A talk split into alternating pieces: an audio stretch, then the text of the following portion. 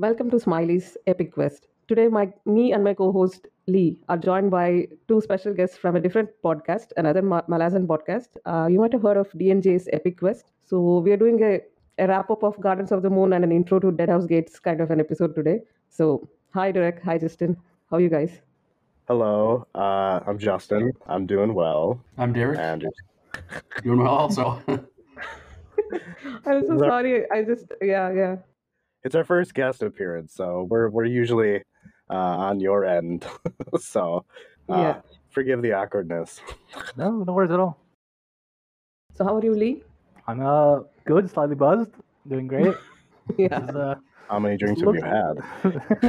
uh, one beer and um, one cocktail, and I'm on the second beer right now. So I'm regretting a lot of things, but I'm going. I'm, Oh I'm my good. I'm god. very good. It's it's too bro. early for regrets. Well, That is true. sta- stateside it's maybe too early for regret. I guess I don't know about Greece. No regret. Uh no. Like, So how are you guys uh, finding Deadhouse Gates? Uh, damn, uh, alluring. Um, I feel like at this point in the time, it's uh, shit. What are those things called? A siren.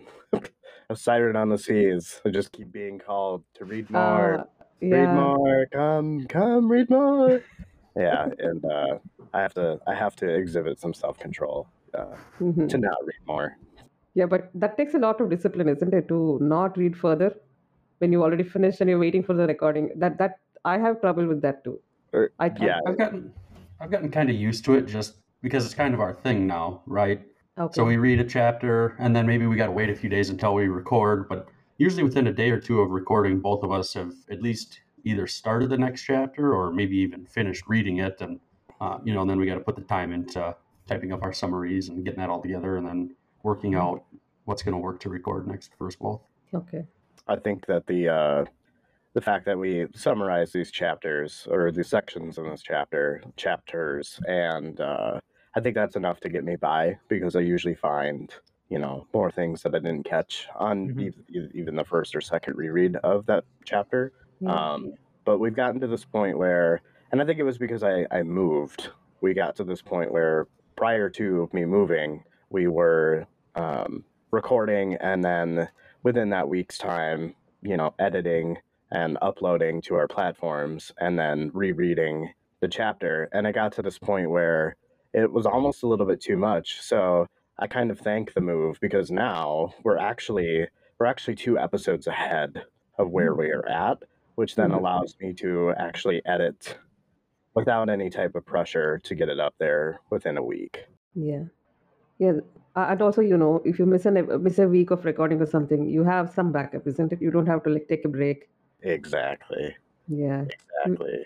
We ended up taking a break because we didn't have backups, and now we are like overflowing. I might have to like release two episodes this week, just so that you know it, it gets out there. Oh no. Uh, leave. uh, please feel free to jump in anytime Yeah, because yeah, you yeah. know. No worries. Yeah. Like, uh, so, do you guys want to tell us about your podcast and how do you guys have sta- have you guys started calling yourself uh, podcasters yet? I, I guess I That's a don't know great if great we question. have, have we?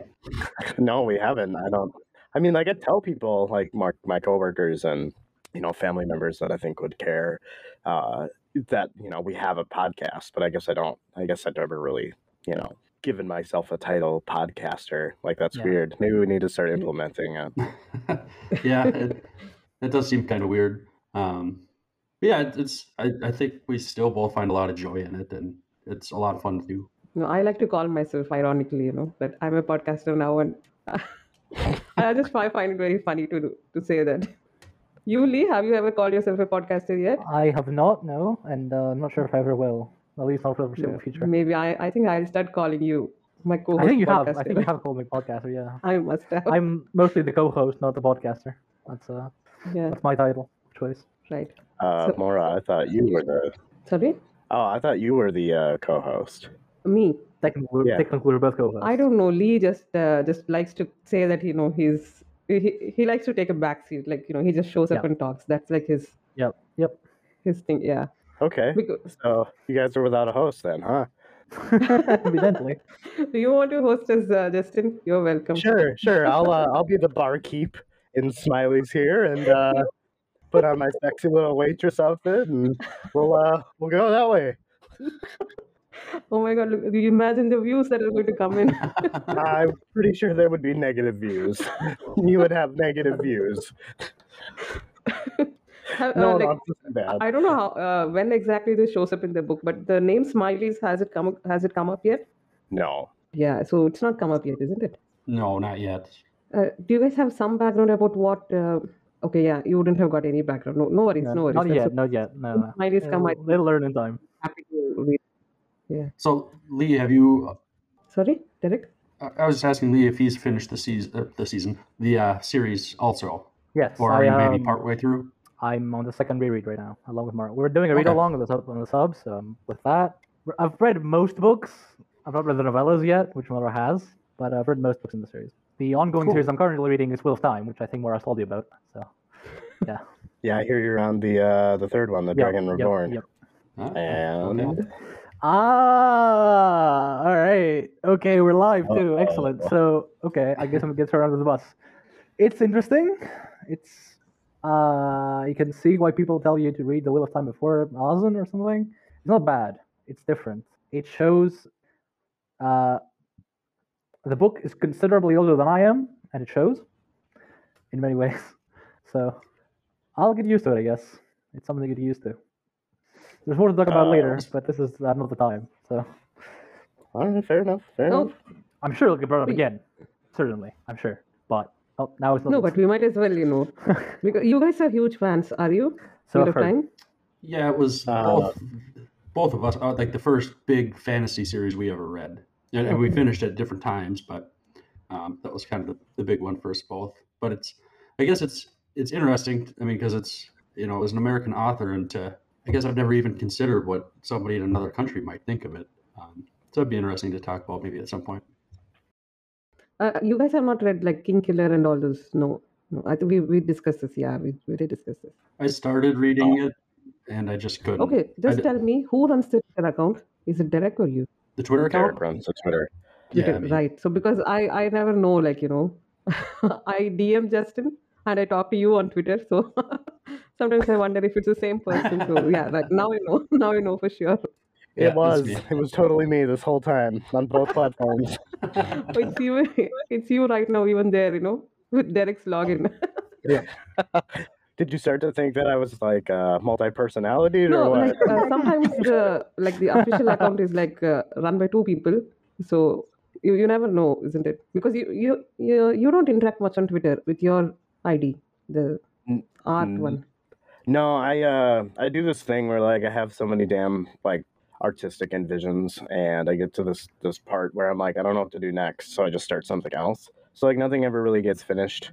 Um and with the move, I don't think I've done anything since the beginning of August because I can't find one of my cables for my computer or for my monitor at the moment. So um I have to siphon one from work. okay. So uh, so how did you like uh, Gardens? I think it's our favorite book so far. Oh, Mm-hmm. that's a high bar to pass. All right. That, thanks. That's stealing my line, Justin. Sorry. Oh. Great minds. You know what, there. Derek? You just say the line. I can just edit out what Justin just said. no, no, no. I'm just gonna keep saying it then. Well, I think it was Justin asked me on when we read the first chapter what I thought of it, and I told him it was the best chapter we've read in this whole book. Yeah, yeah, that makes sense. Yeah. No, but then uh, there are quite a lot of criticisms for gardens. You know, uh, most people bounce off of gardens. And uh, did you guys read uh, read like the introduction by Erikson? I think it was in the 10th anniversary edition of his uh, book. It has I uh, don't no. think that was in our book. Okay, there was a very uh, there's a very lovely intro where he just says, you know, I'm going to drop you into the story, and either you're ca- you catch up or you're toast. So Oh, I'm not going to handhold you and all that. It's it's a nice intro. I think you guys should just read it for the fun of it. So, yeah, I'll have to take a look um, for it. yeah, I don't remember. Yeah, if you'd read it, you would remember because you know it, it's it's quite. It has an excellent quote within it, which goes something like uh, "Right balls go for the throat" and stuff like that. So it's very memorable for sure. like Huh, prison yeah. compromise and all that. Yeah. Yeah, yeah, something like that. It's basically Erikson's been unapologetic about being uh, the way he writes, and he continues that thread throughout the books, and even now he's very. I write this way because I think it's better, and you can, you know, which is respectable. Mora probably has more uh, experience with that, having uh, talked with a guy, and um, No, wait. Are you dissing my buddy Steve? I'm not at all, not in the slightest. No, no, I would never. No, it's just um, he explains the origins of the Malazan world, how the whole thing, the uh, garden started, and uh, basically it's him complaining subtly and not subtly about his publishers, since Gardens was supposed to be a screenplay at first, and no one wanted to pick them up. So like, okay, yeah, you know what, guys, I'm not gonna tone this book down. You can go fuck yourselves. I'm gonna make it even bigger. And then he published Gardens as a publisher for ten books rather than just a screenplay for a movie. And then he went above and beyond in that house and so on. And basically, like, if I could do it, so can you. You shouldn't bother to like compromise and uh, settle for less because people tell you that oh you cannot do this, you cannot do that. It's empowering, it's interesting, it's funny because of the language he uses, and it shows his philosophy throughout the books. So if you haven't found it yet, I should just checking it out because it's very interesting. Hmm. I'll have to look into that. For sure. That's good to know. I had no idea. I had no And he waited almost like eight years uh, b- between writing and publishing. He had to move to the UK to find a good publisher. Uh, he didn't have an American. Yeah. It is Yeah, so that's why the writing quality is also extremely different between Gardens and Dead House Gates. So I I- think I, I- you, yeah, yeah. you guys know that already. Yeah. We, we saw that right away. I mean, just it was it was very apparent. it just felt like way more fleshed out than it did Gardens. You know, uh, I feel like one of my major criticisms from Gardens of the Moon is that there really is an emphasis on uh, what characters look like, so to speak, and like I guess I'm a visual person, and that's how I understand. You know what what a certain character is. Granted that you know that wasn't anything deterring by any means, but it's just nice to have like a mental note, like this person is this, this, this, this, this, and this. You know, there were some, but I would have, I guess I would just like more. But in the, I mean, the very first paragraph of the prologue in Dead House Gates, you get this like super, like just visual about this, like this flea dude, just this apparition with all of these flies buzzing around. And like as he's walking, the flies are dropping and hitting the ground and then like spurt, like dispersing. Like I just like, fuck, I was just captivated just right there. I just couldn't stop reading. Yeah, no, but uh, as you go forward, just remember he's not going to give you like uh, proper physical descriptions and you know a whole thing of eye color, hair color, the way they dress and all that. You're not going to get that. Uh, Uh, do you guys have any idea about uh, sorry Apsalar? Like what could be her race? Have you guys had a guess yet? I guess I haven't even really thought about it. I don't know if you have, Justin, but it's I don't know. I guess it I, it hasn't really felt like an issue to me, or Yeah. that I I guess need to know. No, some of us are like that. We don't really visualize, isn't it? Like the characters. I'm That's I'm happy to just imagine it's just this young girl, Apsalar, going around doing stuff. But like Justin, I think there are plenty of people who want to know the you know the the actual details so that you have a better visual. We, we all read in different ways, isn't it? But uh, I think you'll you'll have a small throwaway line about Apsalar's uh, race. So it does show up in you know a very tiny Okay. line. yeah. But if you you've not looked up fan art at all, Um, no, I'm trying to avoid spoilers. We did look up fan art uh, for the uh, Gen, Gen, Robbie. Dhenrabi, Dhenrabi, uh, ah, okay. the, the you know 200 meter fucking or 200 foot fucking fucking Centipede, water monster. thing. the sea monster yeah, thing. yeah, Yeah. yeah, yeah. Uh, like I don't know, and and you know, like I don't need it to be Robert Jordan descriptive by any means. Uh, as far as what they're wearing, uh, all of the different features of their face, but it would just you know from like an artistic standpoint. Um, even even like in the in the first chapter of Dead House Gates, you know, the very first thing we're introduced to is Icarium and and Mappo, Mappo, and you know, I already got an understanding of what Mappo is. Uh, you know, and Derek made a very naughty joke about that. but uh, we've got, you know, we've got you know, just a guy who I imagine is just, you know, he's got hair all over, kind of spanning up his arms, um, you know, canine teeth, etc., and then like uh, sand-colored eyes. So it just it gave me that much more of a, a visual as far as as that character goes. Whereas like with you know, for example, Anomander Rake, we've got you know uh, black skin and uh, white hair. You know, so it doesn't like I said, it doesn't need to be this this you know over elaborate thing, but just the level that he's doing it in Dead House Gates comparatively is I'm just I'm digging a little bit Yeah, more. yeah. Icarium, do you have a hold on Icarium's looks yet? Um, We did get a little bit of a description, I thought. Uh, he does like have, a black a black yeah, hair. which is dyed apparently Yeah. because you know I think it runs with the sweat and all. Something is dyed in him, either his skin Ah. or his hair. I'm not. I don't remember now. it was it was his skin. It was gray, and then in the desert, it was fading away to an olive green. Yeah. Um, But I think, from what I understand and what what I was deducing from that, is that it was meant to be some type of disguise. So I think he just painted himself gray. um, to avoid being detected in the uh, town of Ehrlitan. Yeah, yeah, Ehrlitan. Ehrlitan? Yeah, say it however you want. Yeah. Yeah. you know, whatever you, because I'm not going to be able to remember all the pronunciations, and and Erikson always has some, you know, his own way of telling things, which is I can't. Yeah.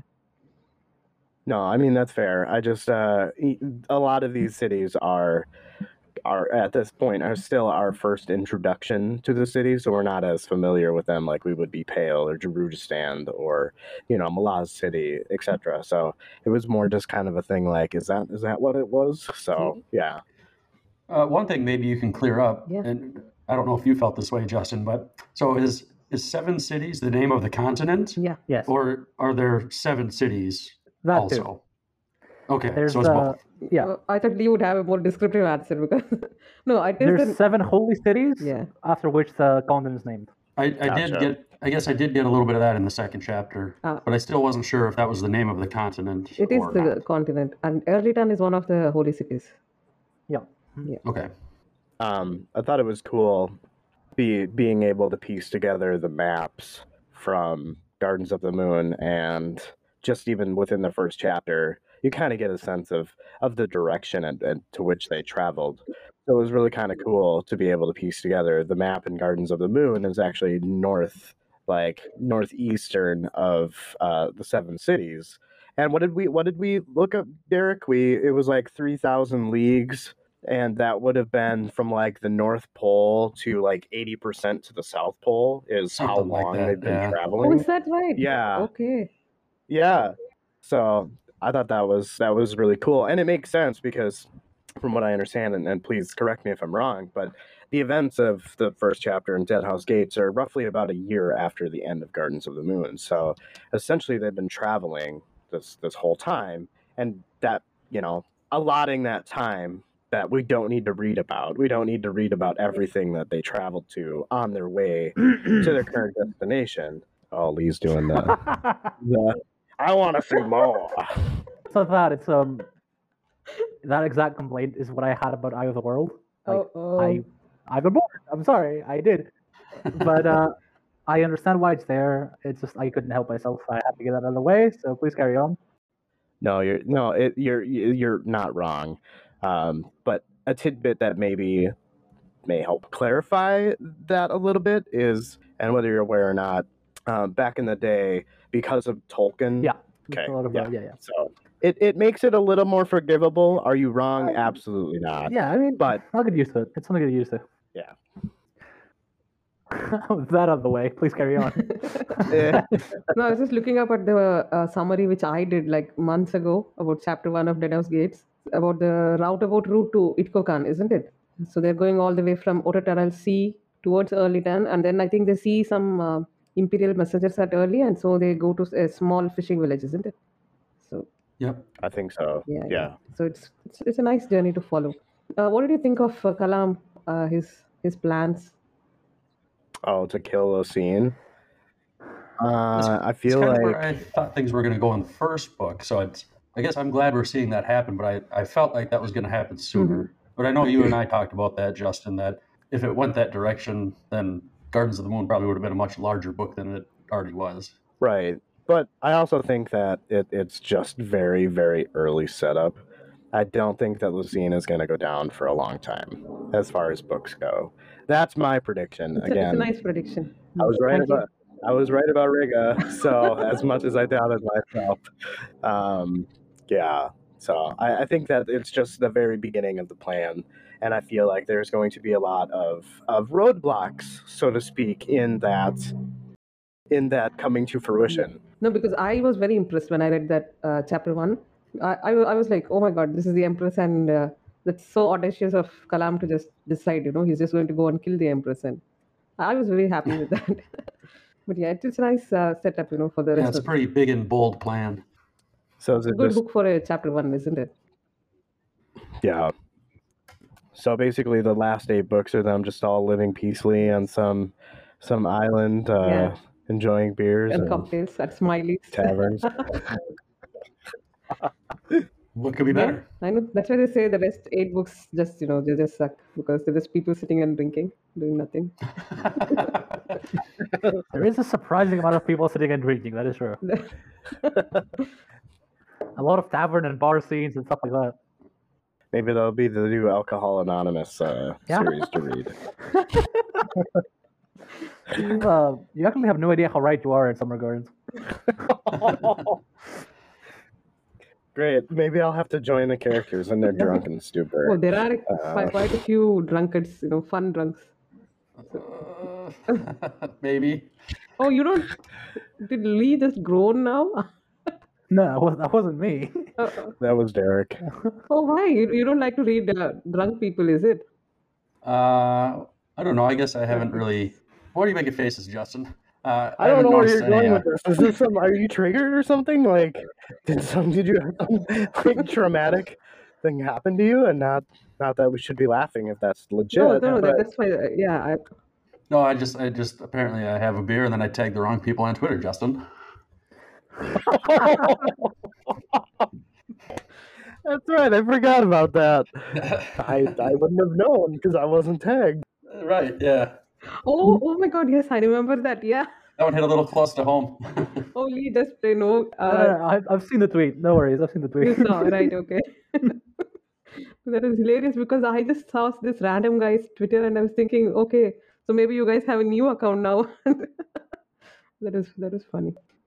So, um, do you want to talk a little bit more about gardens, or if you have Yeah. anything to clear Oh, up we've there? got lots of stuff for you. Thank you. Okay, go on. Uh, so uh, in I can't remember specifically when this happened, but do you remember in Gardens of the Moon when uh, Kruppe observed some women dunking cats? Yeah, I remember that. Yeah, yeah. Any any theories as to like where that stems from, or um, I just thought it would be a humorous thing to talk about. Um, I don't know if it's a symbolism for anything. Yeah. Uh, uh, yeah, dunking of cats. No, you. Uh, no. Uh, as far as I know, it's just some silly thing that just shows up there. So it's just a random Yeah, thought, like, yeah. hey, there's just gonna be these people just dunking cats. Yeah, I really don't know I mean, it's, because it doesn't get any darker than that. They weren't like drowning the cats, were they? yeah, Just yeah. give them a quick might wash. No, but those are not real cats, isn't it? It's just a dream. So, so I, I have no idea how to interpret that scene. Uh, I really don't know. I think it was just some random thing. but uh, do you remember the other guys he meets inside this inn? Uh, like his essences or Uh, something. he calls them his virtues or his essence or something. Yeah. Did, did you guys like that? Did you guys like that dream scene? I did, and it's funny that you're bringing that up because that is actually in a. Do you have access to this sheet? Did we share this with you Uh, accidentally? No. Okay, because I was just gonna ask. There is a chat box uh, here. in- Oh, oh, you're just okay. You're checking me, right? Right, right. Yeah, go on, go on. um, speaking of of that particular dream, I feel like in Kruppe's first dream, you know, he's kind of walking along, he sees the the cats getting dunked, and then he sees this like ominous thing hanging from a tree, and then he goes up into this this uh this inn where I thought they were beggars. They were like four beggars, and I feel like from what I gathered from that is each of them were kind of an extension of himself, so to speak. But I guess I'm having a hard time like how does that have any relevance to the story is that just a character play or is that just Uh, et cetera et cetera is that just kruppe being you know multi-personality that's sort of how. You do you have an answer, Lee? Um, I have a parallel. You know, it's just like um, From Wheel of Time? Do you have a parallel from Wheel of Yeah, Time? yeah. Oh, a lot of uh, a lot of early Wheel of Time is uh, Rand and the boys dreaming. A lot of it, like a lot. All the exposition happens in dreams. So as you saw from uh, later in Gardens with Raised, Kruppe's a big part of Kruppe's power comes from the fact that he dreams and his dreams are interactive. So in a sense, it's like on the one hand, it's there to showcase, oh, Kruppe can dream and he remembers what he sees in his dream and he's active in the dream. On the other hand, it's like, who the fuck knows what he sees? He sees a whole bunch of stuff. It's like it could be important, it might not be. I'm not even sure exactly what that scene meant because I'm not sure if K'rul actually visited him in that No, no, dream no. or not. the first stream there is no K'rul. I don't actually remember at all. I just remember that uh, I remember the last scene with the beggars. So like he goes, mm, yeah, I uh, I'm currently sleeping in my bed right now, and I'm uh, in my blanket and stuff, and uh, you guys are here, so let's talk. That's all I remember from it. I don't remember the dunking cats bit. So on the one hand, I think it's just Kruppe can do this because on the other hand, there might be some deeper meaning. Uh, I just remember because I've not read Gardens in a while. So There's one bit in it which has a deeper meaning. The the body which is hanging outside. Do you guys remember what he calls that one? I don't remember. He, I I don't he either. calls it humility. Right, So right, right. it's Yes. like sort of he's you know he's had to sacrifice his humility to uh, I think, if I recall correctly, Kruppe's uh, dramatic persona entry is called A Man of False Modesty. yeah. Yes. So, Yeah. yeah. So humility is the So, first yeah, thing he is uh, sacrificed. You know. So it's it's just some fun bit. I, I don't think I think he was just having fun. Uh, Erikson while writing Kruppe. So I don't think there was any deeper meaning with those essences and all that. Okay. I- so it's merely just to try to get Kruppe uh, a, a deeper image and maybe closer, like a, re- a relatability uh, very early on to readers. Probably. And Kruppe is. Uh, do you guys know about uh, uh, the whole of Malazan was uh, gamed through D and D? Are you guys aware of that? No. I've heard bits and No. pieces about it. I thought it was like a, I thought I thought they like went out and like larped it. Is that also true? That would have been cooler, but not that I know of. No, No, you guys play? that would have been very cool though. No, no, you're you're not D and D No. guys. Okay. No. No. Okay. So I Lee. have a little bit, not in quite a while though. Okay, then Lee, please, please explain what. So Go on. basically, they started off with D and D, which is uh, a bit on the harder side. Like, think I don't know. Uh, God damn it, I don't actually know of any. I guess Wheel of Time is pretty hard with the magic system. There's like a lot of established rules. Stuff happens because the game rules say so. And they didn't really like. They played a few campaigns there. They didn't really like it, so they moved to GURPS, which is the generic, the generic universal role playing system, which is uh, traditionally a lot more loose and open when it comes to rules. And uh, essentially, their playing style evolved into them having one-on-one sessions. So one would be the game master who runs the game, non-player characters, the whatnot, and the other guy who they would often change would play their own characters that they created. And a lot of those characters, one of them being uh, Steven's character from their first few games in D and D was uh, Anomander Rake. You may have noticed. He likes him particularly. Uh, and you would think, okay, they just made like five, six. Ca- no, like half the characters, half the cast important in the books were gamed, and it's ridiculous to think about that they've gamed this much. A lot of the world was created during the role playing games. Uh, it also shows that they have basically split the world into two. So each guy would get like two or three continents to develop for their own books. I'm not gonna say who is which is which because of spoilers. It's hardly. Well, yeah, right. At least now you know Genabackis and Seven Cities is Erikson's continents. Yeah. uh, I don't know if that's like an actual agreement, like a formal agreement. They said, okay, we're gonna do this, but that's how it feels like. And a lot of the magic system was developed during their gaming their gaming days. A lot of the characters were developed during their gaming days. The locations. Now, if you actually look at how the game, how the playing worked, it was a lot more goofy, a lot more loose than what it is in Book of the Fallen. So I will tell you from here that the pre-established world and history that you see, especially in the Book of the Fallen, is definitely altered and more dark, shall we say, than what they actually played, for better or for worse. Uh, which is obviously like would be- deliberate to make a better story. Yeah. Sorry, go on. Oh, I, was- I feel like it would be hard to play a game that is as dark and grim as That is you true. know, especially just the beginning of you know, just from the prologue alone of Dead House. I mean, Yeah. I don't last them personally, so I wouldn't know. But uh, that that's basically how the uh, the origins of the Mazan world went. Is the base. No, I is- saw in some interview that uh, they both sat down and when they decided that they're going to start writing the novels, uh, and they came up with two separate lists of what each one wants to cover. And then they found that there was hardly any overlap between Erikson and Esslemont, and so they had the list split. You know, so these are the things that I'm going to cover. So Erikson started doing the the Book of the Fallen, and Esslemont went to the Malazan Empire books. So that's how they split it. They're they're, they're very close friends. You know, from I don't know, like you guys, decades and decades of friendship. Well, maybe we'll have to write a book, Derek. Mm-hmm. But you have to game for another 20 years now. I drink to that. It wouldn't be. It wouldn't be a very interesting book. While he Oh, walks yeah. down to sea, falls in, dies. I, I don't know, man. What's like some of the stuff you draw? Like we could come up with some pretty cool shit. I think. Like I mean, maybe. I'm just not very. I'm not very. uh What's the word? Articulate with my words. Um, I think I kind of am sometimes. yeah, yeah, you are. I mean, you could. I could give you an image. It's probably gonna have lots of penises and vaginas and boobs in it, and you could definitely make uh, a story out of it. So You, you draw most uh, horror stuff, isn't it? Yeah, I like uh, biomechanical design, very similar to uh, Alien. Um, yeah, I just like fucked up shit. I, I don't, I don't know why. It just like just draws me in. I just A- get Anything lost. in Deadhouse Gate stood out to you that you want to draw? Oh, the flea dude, Yeah. You want to draw? Uh, Yeah. The the priesthood. I also kind of want to draw uh, Heboric a little bit. Heboric. Yeah, yeah. I saw scenes, um, especially in chapter one, uh, with the Aptorian um, beast thing. Oh, the guy you guys was like, met the Aptorian already. Nice. Yeah, Mappo looks at it from afar and says, "It looks like my uncle's." yeah, yeah, Oh yeah, yeah, yeah. Okay. yeah. You, Yeah. you see more of Aptorian later, so maybe just wait for that before you start drawing Aptorian because you get a much closer description yeah, of yeah, that that demon. There's a there's a lot of things that like even throughout Gardens of the Moon, I I could just visually see inside my mind, but the hard part about art is translating what you see into something that actually looks decent. Um, like I did draw, or I sketched rather. Let's just be real. I did sketch the the uh, the massacre at Ikito Khan, It and then I- Itko Kan. Thank you. And then I did I did sketch the uh, uh, hairlock more or less being transformed into an asshole puppet. you did do that with all the intestines falling out and all that. I hope you Mhm. did that. Okay. No, not yet. No. Okay. Yeah, I, it's just I, I don't know why. I just like that, you know, whenever intestines fall out, I just find it, uh, you know, it just adds to the scene. right. Yeah. right. Um, right. Uh, you met the D'ivers, have you?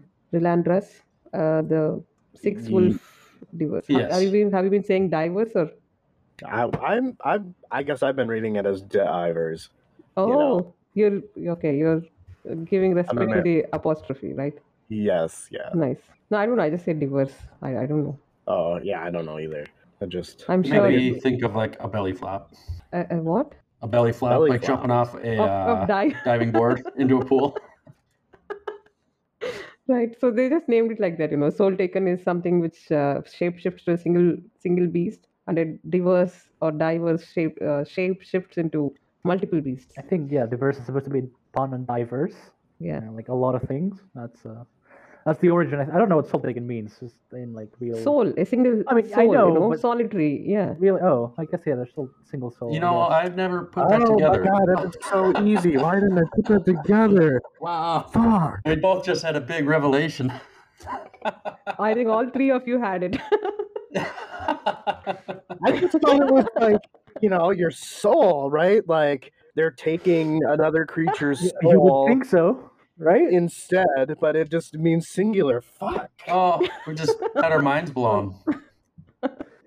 no, my biggest doubt when I read uh, Rake uh, shapeshifting was, you know, how the hell is he dressed up already? You know, he just shapeshifted back from a dragon. Where did his clothes come from? But that's just part of their magic. They just incorporate clothes uh, for some reason. But Or he was naked. He doesn't say. maybe, yeah, yeah. I I think that's a much, uh, much more pleasant to imagine, isn't it? What what uh what better than to, you know, destroy this fucking Lord of Demons and then after you're done shapeshifting you're just, you know, free balling, right? You got blood everywhere, scars scratching, and you're just like, huh, that was a good job. You know? Job well done. Yeah, and he carries a 200 sword, isn't it?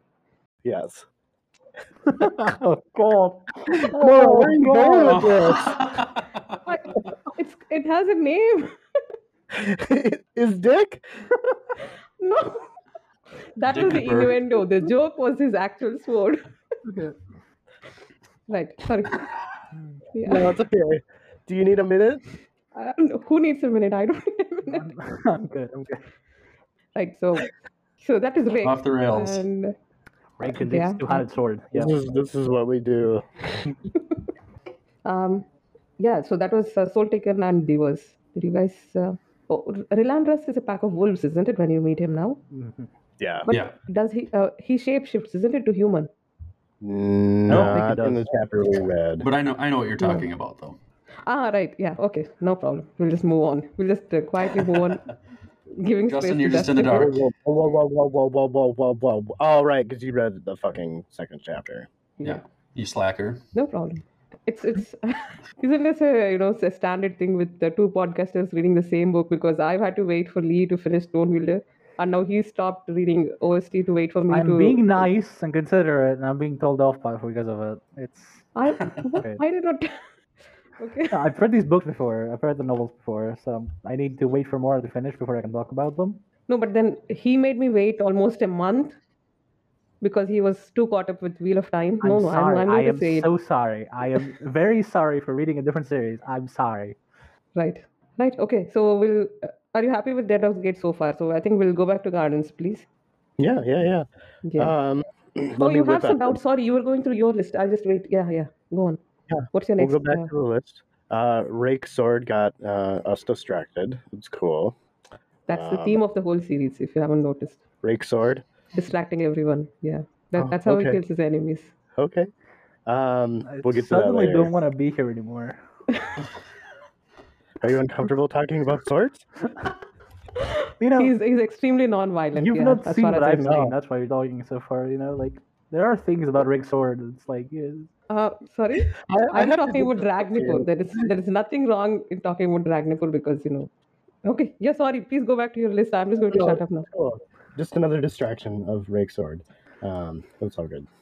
So, Hairlock and his connections with, uh, you know, Bridge Burners, Whiskey Jack, Kalam, and uh, Quick Ben, and the deal he made. Like, I'm not. Is there any?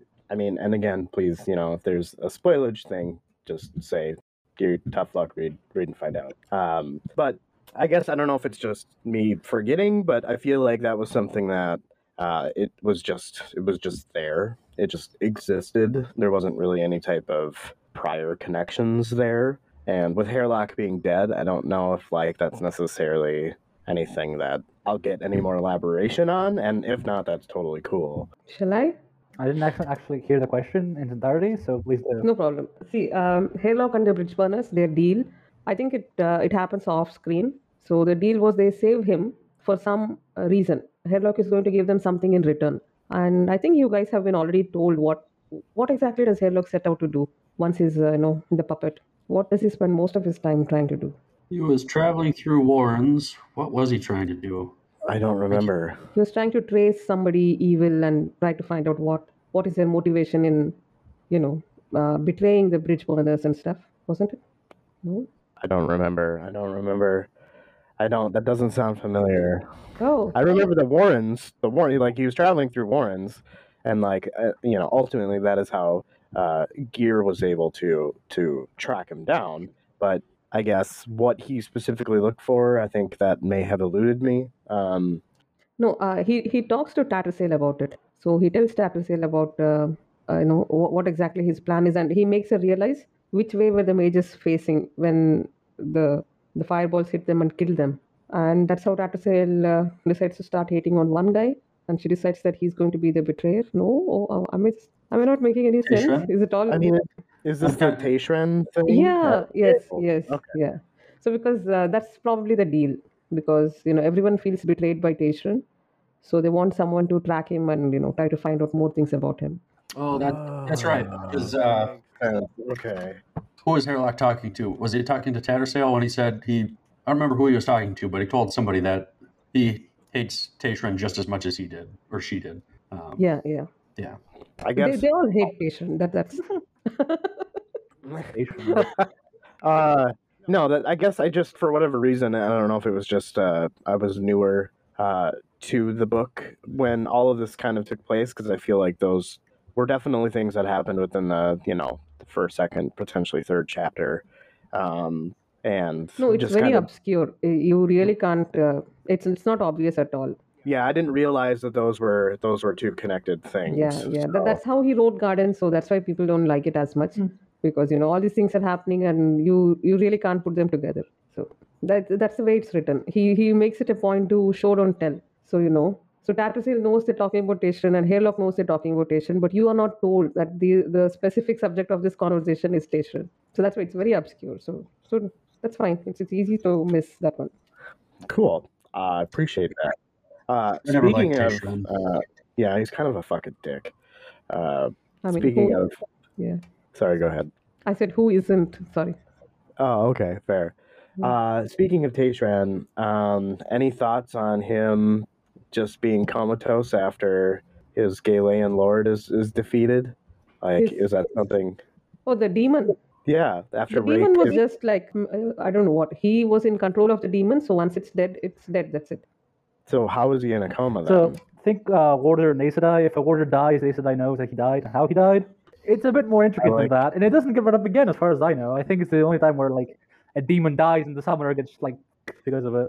But uh, it's a similar Speaking- deal. They're bound together by some summoning thing. See, that's what I thought, but I just I guess I wanted more some uh, conclusivity to it. You'll notice that a lot of things that get brought up in Gardens don't get brought up again, at least not as uh, obvious because of the ten year gap that I've mentioned in writing the, the book. I uh, I don't remember if it's brought up again, to be honest. I, I mean, I don't know. Do you remember more? Can we? The demon lord you're talking about. The, I think he's talking about the comatose. Yeah, the comatose thing. The After demon dies and suddenly you go comatose. Who is comatose exactly? I'm Uh, sorry. Tayschrenn. When uh, Galayn dies from Rake, I think. Tayschrenn goes into a coma. He Yeah. screams and then like falls in a coma, I think.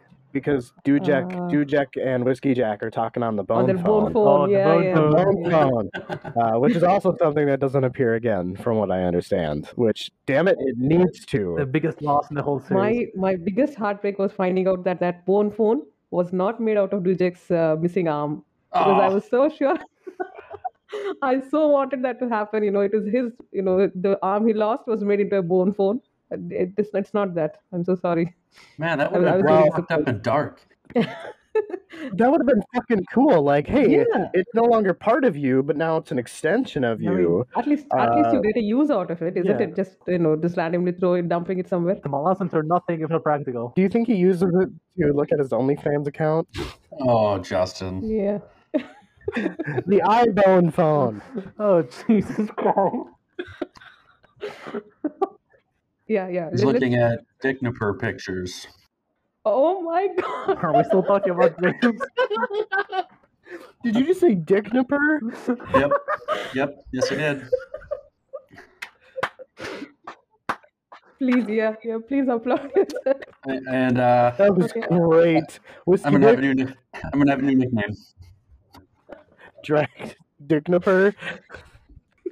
Lee, please remember to add all this in the episode description. yep, yep. Um, so no, we're gonna take it one step further. Dick Nipper Pussy Rake. Oh my god. This Oh reminds me god. of uh, Randy Alhor from, uh, yeah. There we go. That. I haven't heard that one either. Randy Al.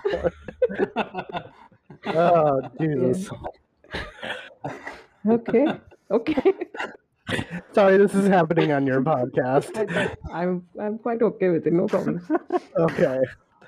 Hopefully, give some some giggles and some some chuckles.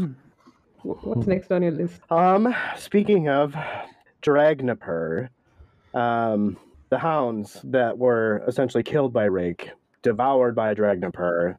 Is there any context to where they went when Paran freed Yes. them Yes. without There is- spoiling anything? Uh, without spoiling anything, no.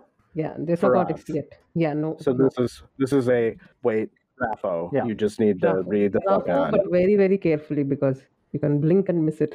Okay, so Yeah. second part of that question, um, does it have anything to do with releasing their souls from captivity, or did they enter another warren of some kind?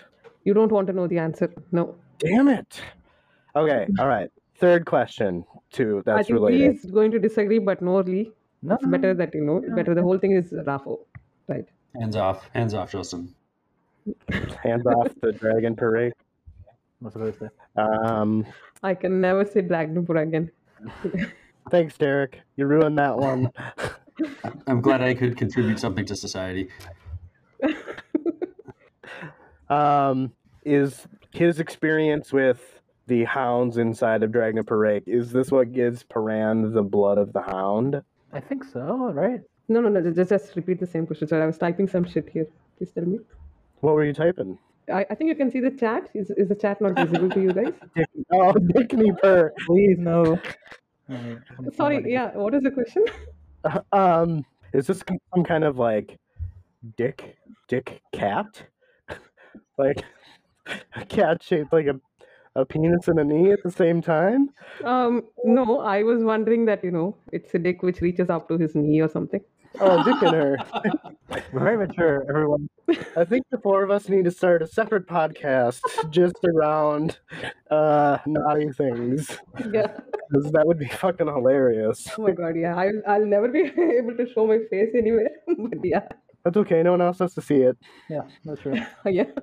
It's just the voice, right? Like we've got some, you know, some disguising here. But um, yeah, sorry. The the question was, uh, his Paran setting the the hounds free or whatever it is that he's doing that we need to RAFO about.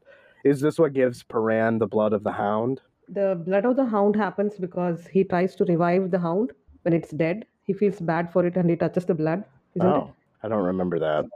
Oh, after Rake kills him. Yeah, the hound is like just dying and it just just about dies and he touches the blood. So I don't know, somehow touching the blood gives him this power. So it doesn't happen again. which is why Cotillion uh, has some, uh, I guess, reverence about or some some doubts about potentially killing him at the end. Yeah, yeah. Yeah, so there is some uh, but do you remember the fight with the Azath uh, when Paran fights the Azath or the Finnest or something? The Finnest, yeah, he fights wolf. the Finnest. And he Yep. ha- he doesn't he like the change start growling like a hound and Yeah, all? something. I remember that. Bit. Oh yeah, yeah. That's all the hound blood powers. I feel like I was so confused by that particular section that I didn't pick up on the growling. Yeah, it, it is a it is a very confusing section. Yeah. Oh, I, was- I thought maybe he was just growling and howling because of.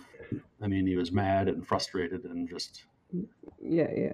I didn't connect but that it, it was. it makes it a little bit obvious that you know he's uh, he starts behaving like a hound. There is something like that. Something we'll have to watch out for. Them.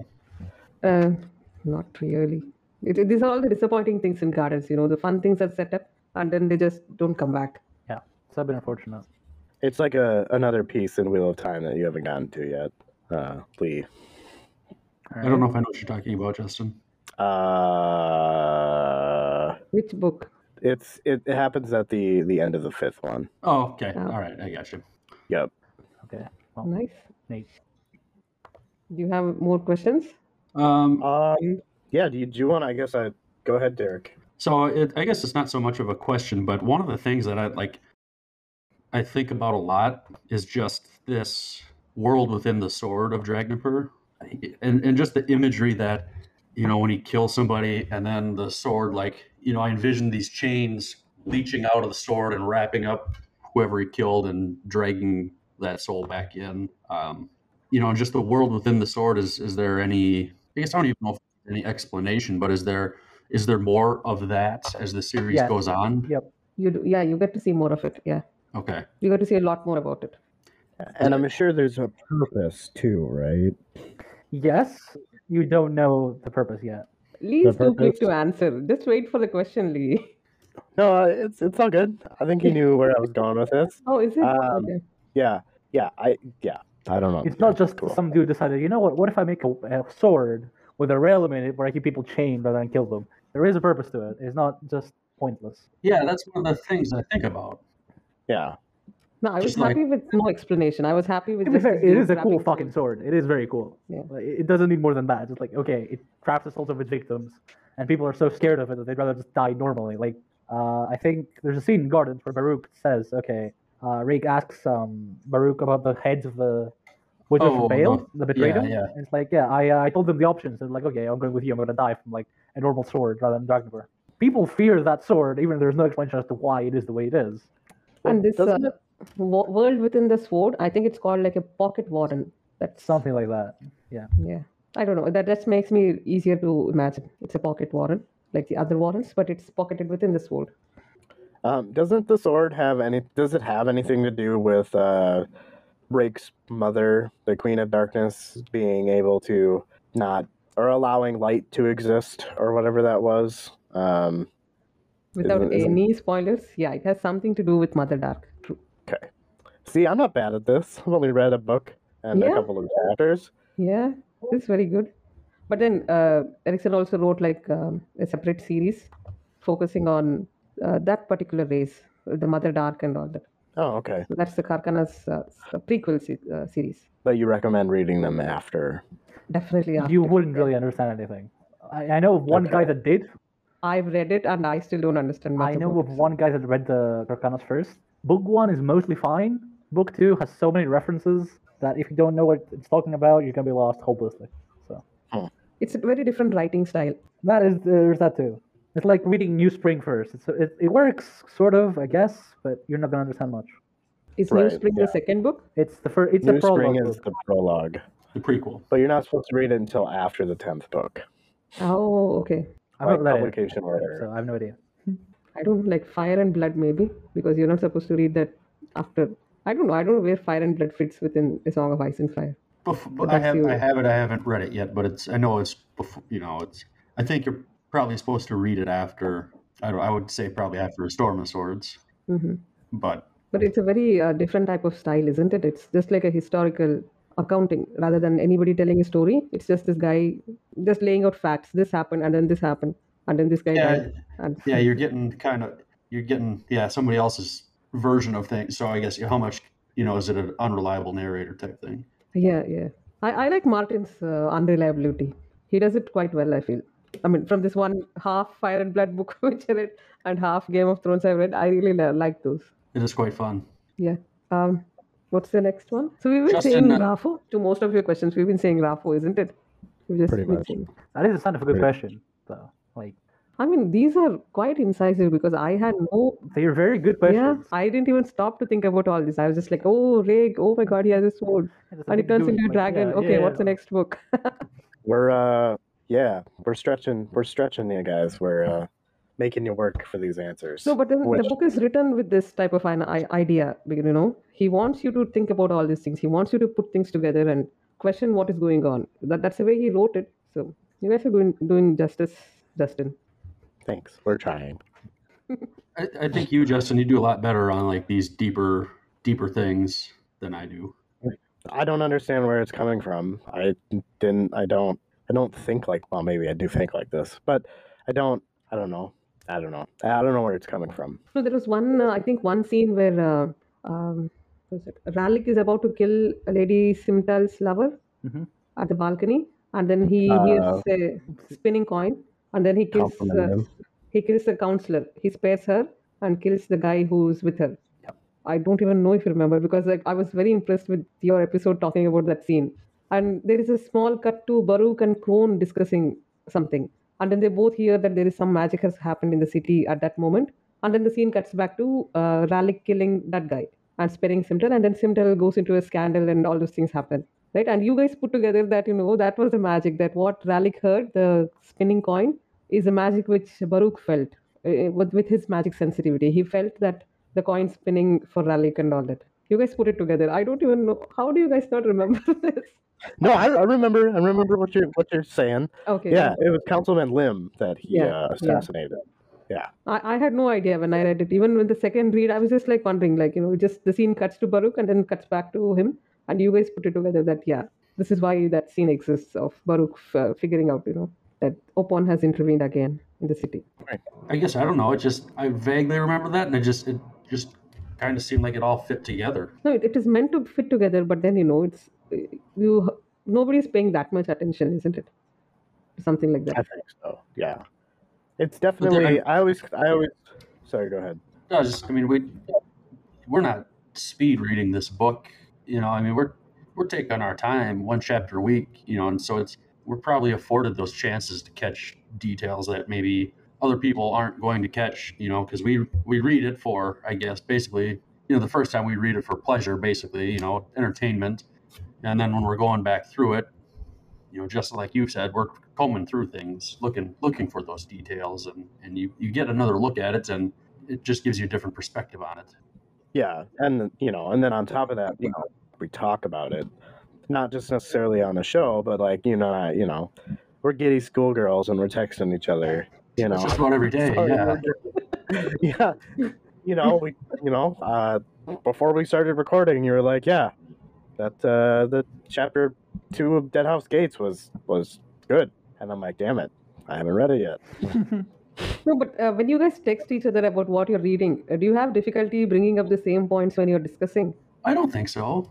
No, I think we just kind of add what we were talking about. So it's kind of like a, um, you know, pre-production a little bit. The text messages that we that we share. It's just uh, I don't know, kind of a, a brainstorming more or less, just in conversational form.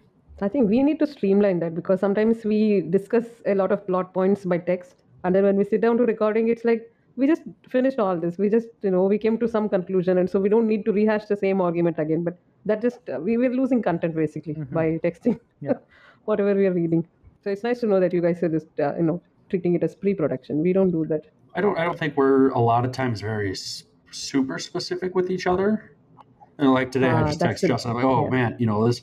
You know, there's a little bit of heartbreak in this chapter, in chapter two, and he's like, "Oh man, I can't. You know, like I, I can't wait to read it, but I'm also a little bit scared to read it." So he'll get to have his own reaction. I don't want to give away and ruin things for him, but you know, telling him the emotions that I felt, I don't.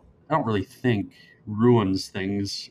Yeah, And I, yeah. I think you're probably going to have similar similar feelings to it when you read it. Yeah, I think that's a good idea, you know, not uh, bring up specifics. Because, you know, it, it sort of gets boring, isn't it, to discuss uh, the same plot one more time for just for the sake of the recording. Uh, apparently, you guys have not um, faced that yet. So, I, yeah, I I, don't mean, think we I- have. I haven't felt it. I don't know if you have. No, I I don't. I feel like the way that we talk is very spoiler free, as you mentioned, and so um, even even if it even if it is even if it you know I put ourselves in a scenario where we we talked about everything that we were going to talk about via text or on the phone, um, that we would say over over our podcast. I think that I guess not speaking on your behalf, but I feel like from my perspective, it's like we want we want the viewers, we want the listeners to you know be able to decipher those things as well. So i think that we're still going to approach it with the same amount of, of enthusiasm as we would normally. Because the way that i think about this podcast is like old school video games right? Like back before everything that you wanted to know was uploaded onto the internet you went to the store and you bought a str- like a strategy guide right and the way that i've always played video games is i would play through it once just to get the entertainment value out of it. And then as a completionist, I would go back through and get every little single thing that I could do done and completed. And in order to do that, I would go get a strategy guide. So I see this podcast as kind of like a, a strategy guide for those that may are about on the brink of giving up on Malazan because they just aren't connecting things and they're not getting the dots uh, to be able to relate to people that are are still new to the series, don't have any overarching bigger picture things because they haven't read it themselves either, and being able to to hopefully bring them back into the world of Malazan because it, it's from one book and a prologue and a chapter. It's absolutely glorious. Yeah, the thing is, which I, I keep telling everyone is that Malazan, at least, you know, it's not a, a solitary exercise. It's not a book you just read on your own and then not have anyone to discuss it with. It's it's really hard, isn't it? Because there is so much going on, and you know, so much gets uh, fleshed out, and it, it's an enjoyable experience when you do it as part of a group. You have at least one person to discuss it with. The experience is going to be much different. So somehow, this book at least it feels uh, like that to me. I would agree. Yeah, I'm, I'm so glad we decided to do this because we get to meet you guys. And, I mean, if we didn't, we wouldn't get to talk to you like this. And probably the hardest part is, I know Justin, like I'm, I've got like the Twitter account. I'm kind of in control of that, but you know, I'm seeing all these people like, oh, you know, this book was so good, and Memories of Ice was just, you know, out of this world, and I'm like, damn it, I can't wait to get there. But you know, I just, I just want to take the ride for what it is, and You know, Derek, I try my best not to give away any plot points in my Twitter because I know you guys are following me there. No, seriously, because I, I each time something comes up and then I try to be as vague as possible because I know that you know uh, it, it's really hard. I, I don't know. Some, to me, at least, I, I don't mind spoilers myself to some extent, but I don't want to spoil anything for anyone else. well, thank I you, think- I appreciate it. Yeah, maybe just block us from that post. Yeah, that's true. Can you do that? Can you just block like from a single tweet? But I I have don't. no idea. I, I don't Don't want do to anything. risk it. No, it's fine. I mean, most people get to know. Like, there was one particular scene in Stonewielder which I was discussing. And so this guy asked, uh, What's the scene about? And I was as vague as possible, and he got it. So, you're not, uh, it's, it's not a big deal. Maybe maybe see this as an opportunity uh, to practice non-spoiler verbiage, so that you and Lee can talk about stuff without having Very true. to feel like you're repeating yourself when you're doing it. well. Very true. Just saying. Okay. Yeah, thank That's you, it. thank you. No, no, seriously, that's a good point because that's what that's what happens. We hash out an entire plot line together just by text. This happened and then this happened, and I think this is the way this happened, and then you know it feels boring to bring it up again. Yeah. So Take yeah, point taken. I think I think we should start doing that. So Justin, I, I, I don't remember if we talked about it when we had Mora and Evan on, but I think you should talk about your theory on Kruppe. We we did. you did, yeah, You but did? yeah. Okay. Did- Lee uh, hasn't heard Lee- this theory. did We he- heard your yeah. episode, but I uh, did. I don't Okay. think there's a confirmation on if that actually matters, but it is among the most interesting theories on crab I've heard. Fuck yeah. Point. No, but I asked some other theory about Kruppe when I spoke to Erikson. I had a different theory about his origins and all that, and he just shot it down. He said uh, Kruppe is not going to be explained ever, so you just Oh, have to really? accept him as he is. Yeah. So that would not be a question to ask Steven No, but no, no, you're asking about a specific use of his power, so I think you should still ask it. I, I, Okay. And yeah, because I asked something else, like uh, his origin, like where did he show up from? But he said he's not going to give away the origin because it's not important. But you guys are asking about the power, isn't it? Yeah, His, yeah. Uh, I mean, eating and passing out uh, granting power. So I mean, I know that happens to me when I get lethargic and pass out. I just have these really weird dreams. Um, Are you resurrecting um, tattoo sales souls anywhere? maybe her and uh, her and those soft pillows. They're uh, yeah, we're cuddling. My man likes uh, cushions for the pushing. What can I say? Hell yeah, that's what I'm saying. Right? Mm. Um, you have more? I so I, I have a theory as well, and you guys would not have heard it yet. Justin and I discussed it on our prologue episode for Deadhouse Gates, but so I've started listening to our podcast, and as of now, I'm up through like episode ten of our show, listening to it. But right before we recorded the prologue episode, I was listening to one of our other episodes. Uh, I don't even remember which one it was, but it was when Paran gets stabbed um, by Sorry, and he's at Hood's gate, and you know they're trying to decide what they're going to do with him, and they're bargaining for his soul. And then after reading the prologue, I, I had this thought that I think, and I don't know that it'll happen in this book, but I think somewhere in the series, I think Ganoes is going to have to take out Tavor to avenge Felisin. I think Felisin's going to die, and I think it's going to be because of Tavor. And there was the line in the prologue that somebody else said about, uh, I don't remember if it was Heboric or Baudin, um, but about clearing the family name.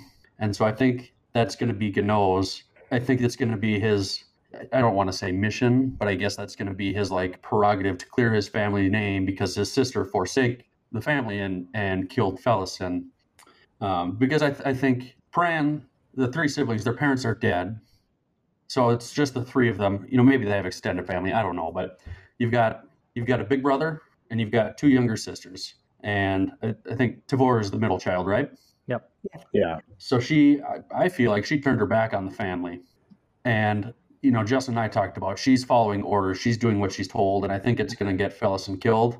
And that's, I like as a big brother, I've got a younger sister. I mean, you just you watch out for your little sister, you protect your little sister, and something happened, and he's going to blame Tavor, and he's he's going to have to kill her. I think. Okay. What is the question? Not not the Is question. That's theory? my theory. That's Right. my theory. We will not make any comments. We'll I just have move on. but one comment Oh, about the quote you mentioned about clearing the family name. Uh, I think I don't remember who brings it up. The point is, Paran Ganoes at the end of the of Gardens, along with his entire regiment, has been outlawed. Right, for all intents and purposes, as far as the Emperor is concerned, One Arms Host, the Bridge Burners, everyone, including Ganoes, is an outlaw. So And he's already at odds with his sister, and he may not even know so, it. Uh, in Felisin's view, I think, or I don't remember who said the quote. The point is, it's Tavor that is trying to clear the family name by proving the family's loyalty to the Empress rather than. Well, I mean, I guess it can be a double entendre that, okay, Ganoes's going to kill Tavor to clear the family name because Tavor killed Felison or because she betrayed the family, which she kind of did. She kind of did scold them out. But that's all I'm allowed to say right now because I can already see more as, uh, you know. So I'm that's all I'm going to say. Is that is one way. no, but that's an extremely interesting theory. It is, yes. I, is I remember the quote you're talking about, Lee. I remember that. You know, yes, I don't remember who said it about Tavor clearing the family name, but to me, it just felt like Absolutely. it, I mean, it I'm not made saying me call back that. to that point where Paran is at Hood's gate with this soul being bargained for. Mhm. And even though somebody says Tavor is going to have to clear the family name, I don't think it's going to be her. I think she muddied the family name or will muddy the family name, and I think it will be Ganoes that will have to clear it. But I mean, that's all based on perspective, right? Like, if you take it, you know, Gan- you know, Ganoes is going to feel the same way that Tavor does, but on the opposite sides of the spectrum. So it could very well be a double meaning Absolutely. as far as clearing the name goes. I mean, I'm sure you if know, you ask like- for, I'm sure if you ask Felisin, she's not going to be very happy. Like, oh yeah, she's doing it for the family. You know, no, obviously. I have uh, one question though for you guys before Mara goes on, please. What do you think about seeing in this book and the last book? More importantly, Laseen. our very own empress, Long may she reign. Oh, I obey, Um, long, and serve. long may she what? Long uh, may she live forever. I obey, await, and serve. On the Crystal Throne? was that her? On a, I don't think she has that though. No, unfortunately. That was the Sean. Yeah, doesn't she have a throne of bones? Does she sit on a, a bunch of bones? I'm not going to say anything about that, unfortunately. No, what, what was your question, Lee? I'm sorry, I, I, I What didn't quite uh, catch does it. Justin and Derek think of the scene? Okay, or- or what, your what's your own impression about Laseen, Yeah. right? I I mean, mean, you've feel like seen her once, twice. twice. I the mean, very obviously, then it's not just like okay, this is the character. That's like it's more her legacy and how she shifts events based on her actions rather than herself being involved directly. I mean, she kind of seems like she's a chicken with her head cut off. Uh, to be completely honest, it doesn't seem like she knows what the fuck she's doing. And so it's just like, oh, well, I heard about this rumor in Darujhistan, so let's go see if that's legit or not. Um, and, you know, he sends, uh, God, Nightchill's boyfriend. Uh, fuck, what's his name? Or, Bellurdan. uh, mm, sorry, Bellurdan. Bellurdan. Yeah, sorry. Bellurdan. Thank you. Thank you. Um, it's been a while since we've read about him keeping a smelly body next to him. Um, yeah, I just she just feels chaotic. She feels unorganized. She feels uh, like she doesn't really have any idea on what to do outside of the extremes. Like this is how we're gonna get control. We're gonna make them fear the shit out of us because we're gonna unearth the biggest, darkest shit ever. Uh oh. Yeah. Um. hmm.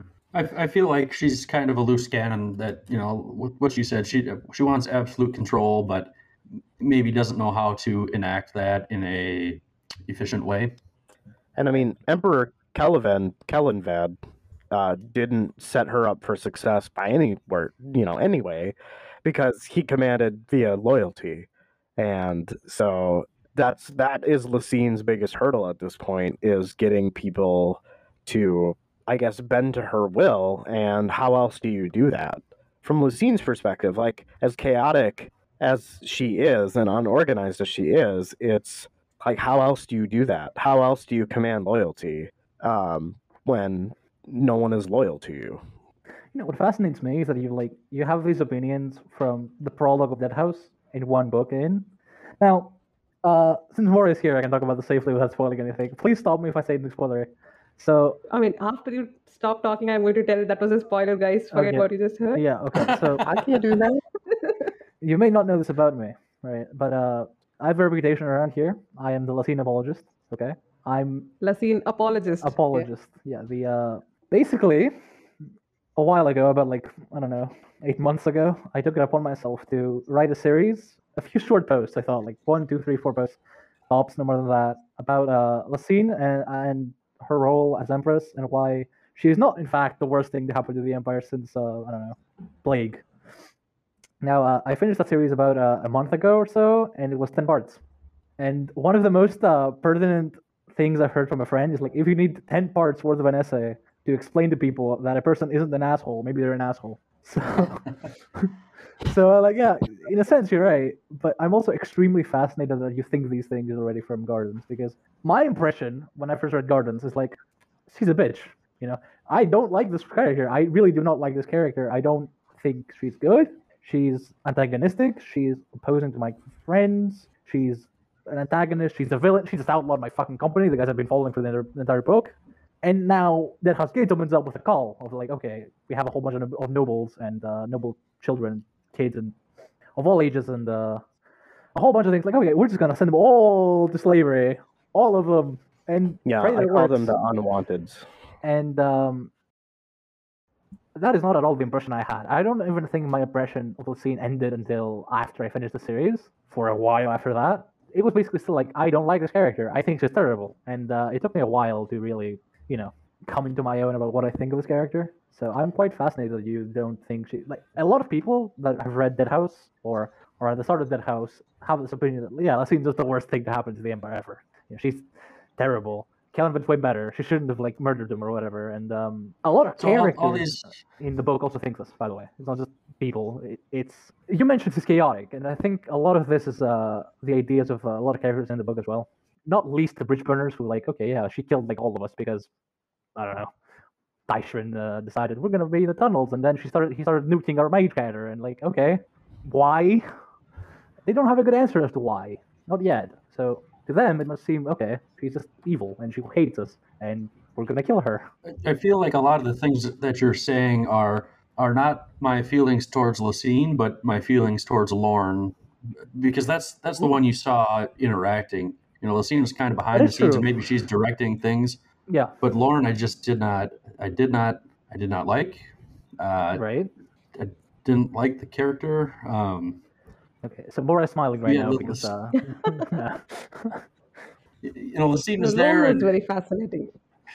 if you know, Lorn, she kept saying, you know, she's she's the arm of Laseen. Mhm. You know, and if she's the one executing these orders and that sort of thing, she was the face of it and not Laseen. So, Yeah. I don't know. I don't feel like I've seen enough of Laseen to to really have you know a, a strong opinion one way or the other on Mhm. on her. You know, where Lorn was the one acting these out, and I'm like, I don't, I don't like you.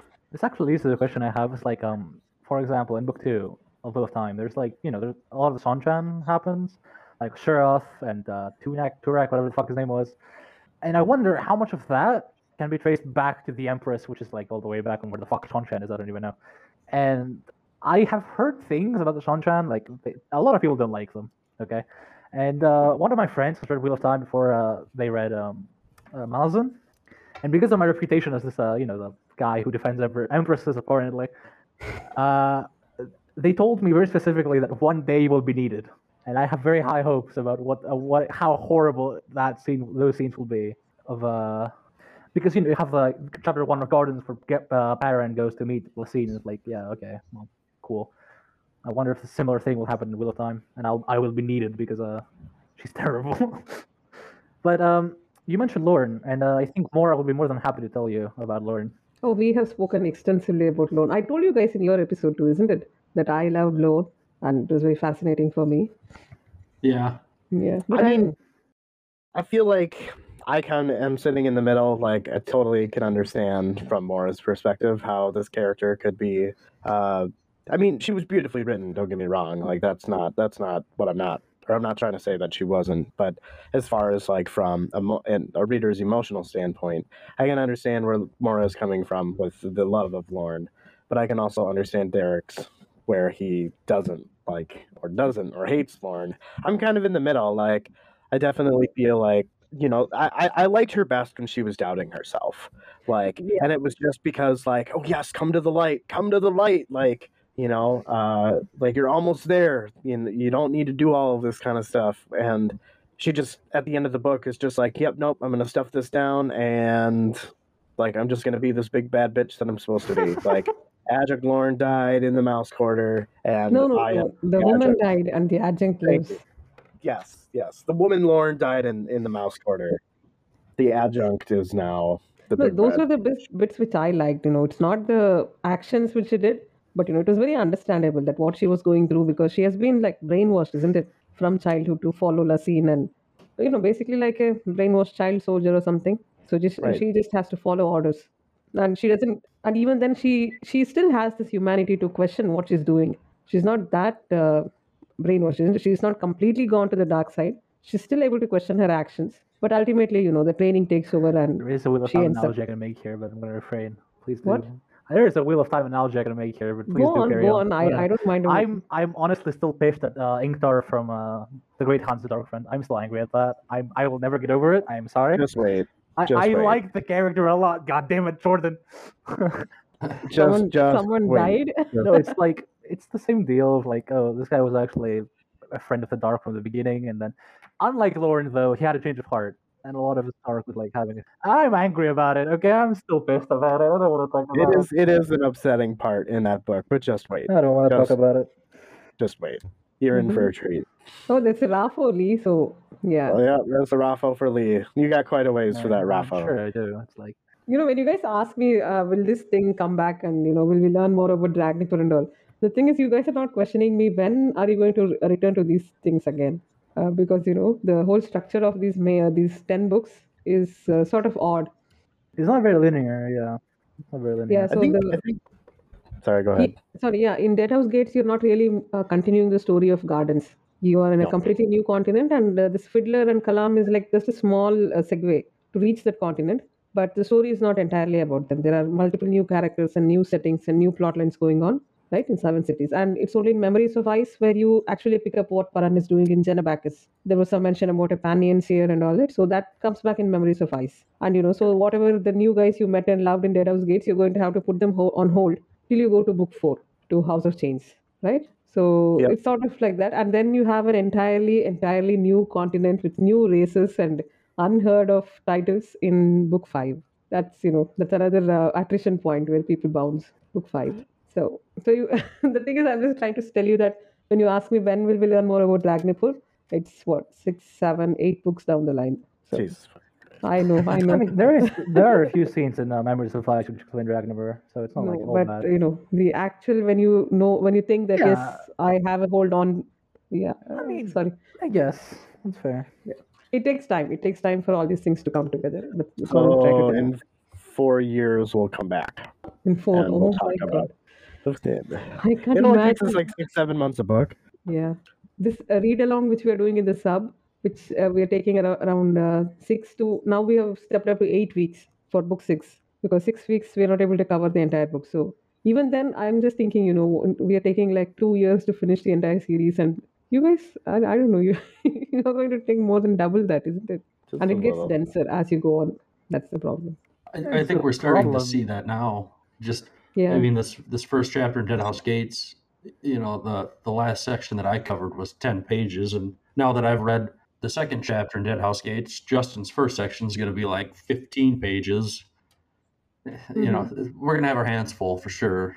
So I yeah, I don't know if we'll have to adapt some new strategies or what we'll do, but You know, We'll a, a simpler thing which you can do if you guys want is use the summaries from the wiki or the subreddit or something. Mhm. You know, the preformed summaries.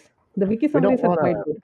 Okay. We don't want to copyright though. Like we don't want Yeah. yeah. you know, we don't want any like, oh well they're just summarizing from the whatever. I can do that too. Oh, oh, okay. know. Yeah, yeah, I get that. Yeah, I get that. Yeah, yeah. But that's going to take a lot of your time, isn't it, to summarize? Because summaries. Um, we uh I think that the, even though we've finished one book, uh I think we're too far into it to just just stop. Yeah, And yeah. I think I think that it uh I don't know. It also I feel like it caters to the way that we present our podcast, you know, like as you said, chill, laid back, like, you know, um, very NSFW, so to speak, with with some things and and adult language, and I think that just allowing us to create our own summaries, as time consuming as that may be, and as as dense as uh, we're being warned or forewarned about, uh, is just going to allow us to keep being creative. Uh, asshole puppet is another thing that kind of Yeah. came up. yeah. Um, you know, I accidentally typed whiskey dick once, and Was it an accident? Seriously? yeah, it was an accident. I typed in whiskey dick instead of whiskey jack. So that's like I think where a lot of like our humorous stuff, um, not a lot, but some of it is derived from. Um, you know, we share a Google document that we just we type in and we're, we're able to read together. So um, yeah, Yeah, yeah. We do th- that I think- too. Um, yeah, go on. I, just, I think we both like to bring our own our own to it, you know, versus you know, if we just copy and paste to somebody else's summary, we don't get to put our own like flair into it. True. That that's very true. Yeah, yeah. I get that. Yeah. And Justin's Justin's certainly Yeah. the creative one of, of the two of us, and uh, I did a disagree. good job with it. How so, Derek? You, you just are, You've come up with some pretty fucked up shit too, dude. yeah. But I don't know. Well, I don't know. It's a it's a good it's a good balance. Uh, I think that we uh, work well together. and the banter between us is is you know it doesn't sound forced. You know, Yeah. um, so I, I told you guys that long ago that you know it's the the friendship that uh, comes across the way you guys uh, interact. What happened? I just Got knocked my microphone over. oh okay. Yeah. No, beer's empty. Empty, right? Yeah. Yeah. I'm just drinking soda now. There's no drink here. I thought those were Smileys. Oh no, yeah, the service is the worst at Smiley's. True. It's because I'm not in my barkeep uh, outfit. Yeah. So Justin, I'd, I'd kick you out. why? I'm the barkeep. no problem. So uh, please continue. Yeah. Uh, where were we? Yeah, where were we? Actually, hang on. Um, God damn it. service at Smiley's sucks. Oh yeah, yeah, yeah. we landed. Yeah, it's okay. It's all right. It was Um, I- joke. I have a question on Yes. on Moonspawn. Do we do we ever learn like the origins behind it, or is it just kind of one of those things that exists? You do, yes. You learn a little bit about it. It's actually kind of funny because Moonspawn in and of itself is not explored as much as uh, what it is. But. Don't, don't be cryptic. It's all fine. You, purposes, you it's like- learn more about moons. you, as far as the Moonspawn goes, it's like Rake has it because he always had it. But you learn what it is, and you know, yeah. Okay, that's fair. I just didn't know. That's one of the things I think about most from that book is like, why is there just this giant floating rock with wizards and birds on it? Yeah, I'm sure- you, you get to learn a little bit more I'm about. sure as far, as far as gardens are concerned, this is like as far as they went. Like, what if we just had this guy ride a fucking massive floating mountain? But and then they had to explain it in the world. So of course they have the explanation at, hand. It's like that was the first idea. Like, I want a big floating fucking mountain from where I can shoot at all directions with sorcery and fire, and then I can fly along with it as a dragon. And like, oh, you know what? Fuck it, let's do that. How are we gonna make that work in the Yeah. world? And then that how that's how the conversation. I imagine. I'm not sure. I haven't asked, but that's how I imagine the conversation would go. It's like. Okay, Come on. What more do you want? Big floating mountain. Uh, Dragons. Right. Yeah, I don't know. I don't think there's anything more you want than that. But yeah, there is an explanation. It's it's explored quite a bit. Don't don't worry about it. Okay. Awesome. Um, I don't think we have anything more for gardens per se. Uh, I do have a few questions about the opening of Deadhouse Gates, though. Yes. Nice, nice to know. Go on. Is that okay? O- Obviously, it's okay. Please, please ask these questions. All right, sounds good. Uh, Mallick Rel, one, sounds like a fucking douchebag. Uh, I'm just going to say that. But he makes an insinuation to Can, can you Duiker. just repeat that, please? Uh, Mallick I'm, I'm going to mute myself. if that's okay. Lee has strong feelings about Mallick Rel, so so go on. You said something. Uh, Justin, did you're I ruffling offend him? feathers. You're ruffling You are not going to Shit. offend anyone Shit. here. Go on. This is So, why, this is Mallick why we don't have friends, Justin. Oh, I know, I keep screwing it up. No, no, you, you, you're good. No, guys, you're good because Lee hates him a lot. So, I Oh, okay. all found a new way to you know be friends together by saying fuck fuck Mallick Rel It's, and all. it's like a cult. It's like a following in the sub where like we're like Anytime his name is brought up, yeah. everyone just every, like there's with, like five responses like fuck Mallick Rel, that's great. It's amazing. on the sub right now. And just type Mallick and there's going to be like five comments saying fuck Mallick Rel. I would not suggest doing that because it's spoilers, but it's very satisfying to see. But Okay, please do all right. I mean, you Mallick guys hate him already. You you've not even like met him, met him, isn't it? the way he saw- talks in Dead House Gates, the most fucking annoying thing too. Like, just his speech It makes me think of annoying. like Yoda. That's how I feel like he talks, like Yoda. Like no, nobody talks like this. But yeah, it, it, it has a different uh, tone. He has a different tone. He has a different look, and he is portrayed quite. Uh, I don't. Hmm, dragon Rick you have.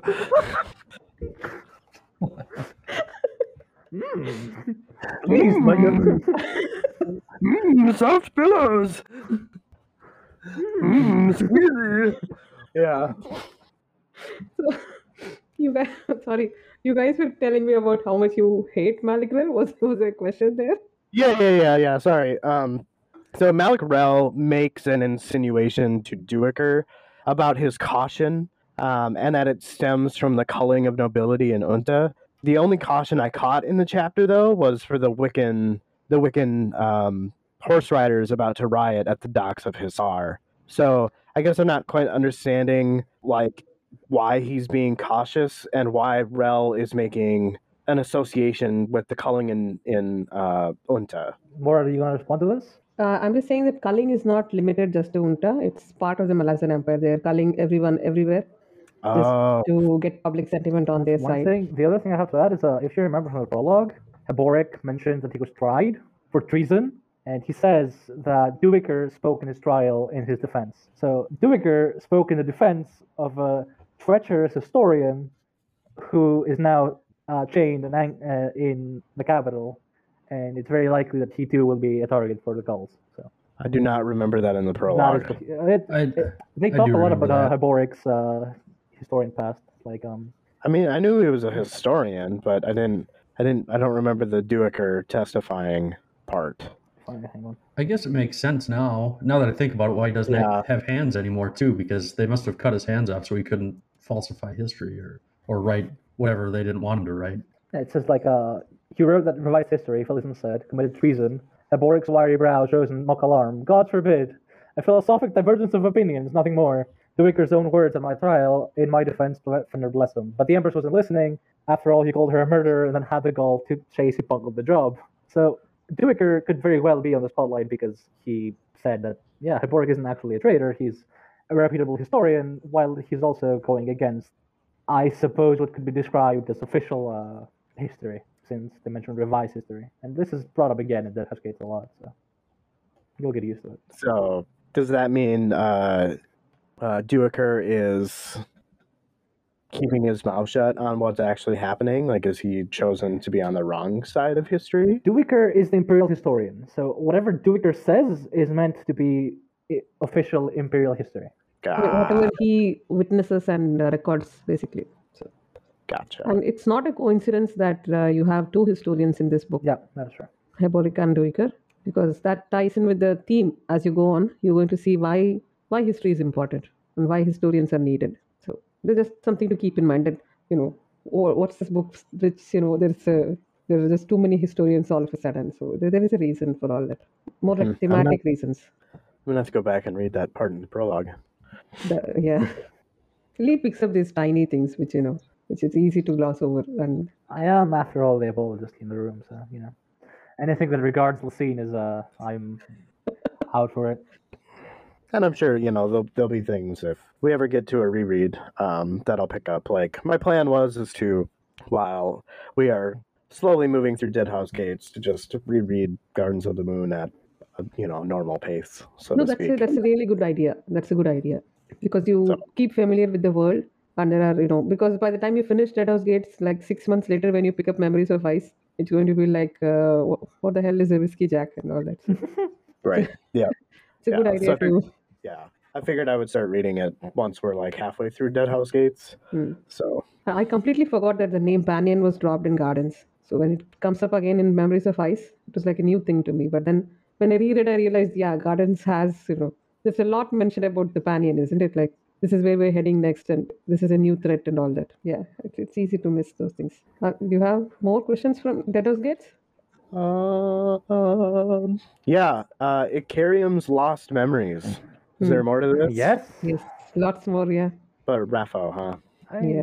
he doesn't remember things, and they've clearly been together for a while. So Right, right. And I know that in Gardens of the Moon, he gifted Darujhistan with this like calendar type device. the, the So, timekeeping thing yeah. yeah yeah And Rake and Icarium and Mappo were were mentioned uh, as having some type of conversation. And I know that there must have been some type of argument because Caladan Brood had interceded. So uh, yeah, I just I think it was like, hey- mentioned something like uh, he met them uh, around a thousand years back. Rake met Icarium and Mappo like it's been a thousand years or something, isn't it? Something like that. yeah, yeah. So that's the thing I remember there. So it doesn't sound like they get along, which it's like, here you go, here's these new characters. They don't have any memories. So uh, tell me about Hissar dogs. What did you think of Hissar dogs, Duiker, and uh, they they meet the Wickans? You're right, yeah. And uh, Coltaine, Yeah.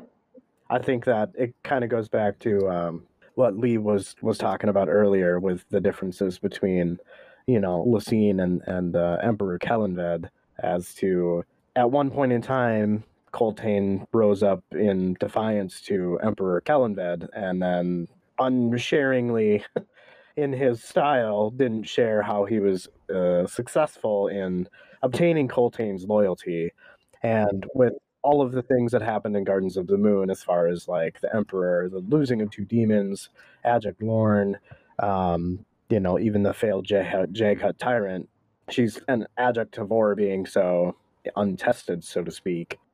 It uh, she had to do something in a city that has recently broken free of Malazan control uh, to attempt to get that control back. So, as much as Laseen doesn't like it, it's kind of her only move uh, as far as the Seven Cities That goes. sounds like a motif that I've seen before. Hmm.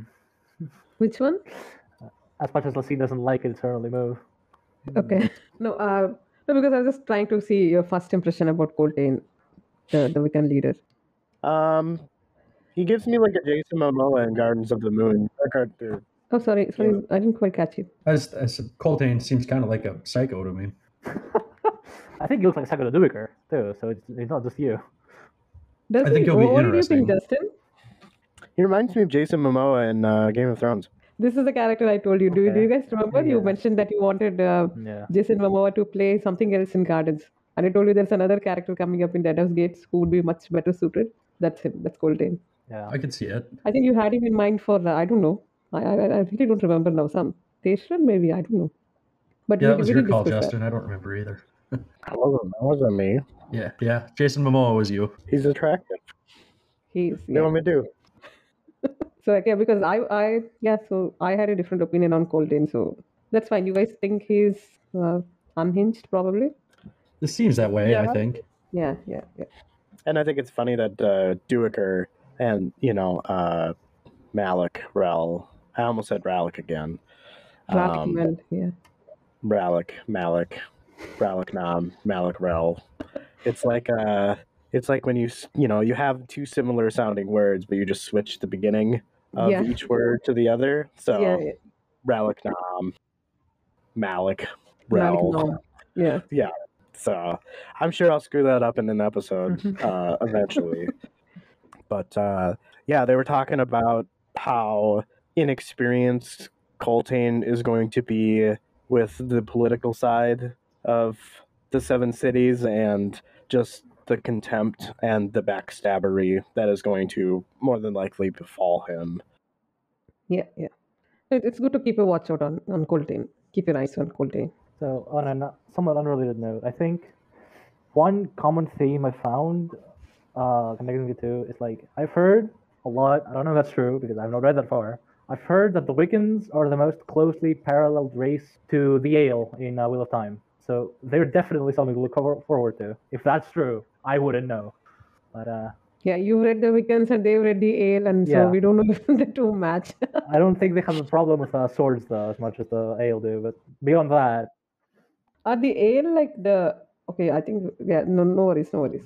it's complicated. I've not read that far to know for sure.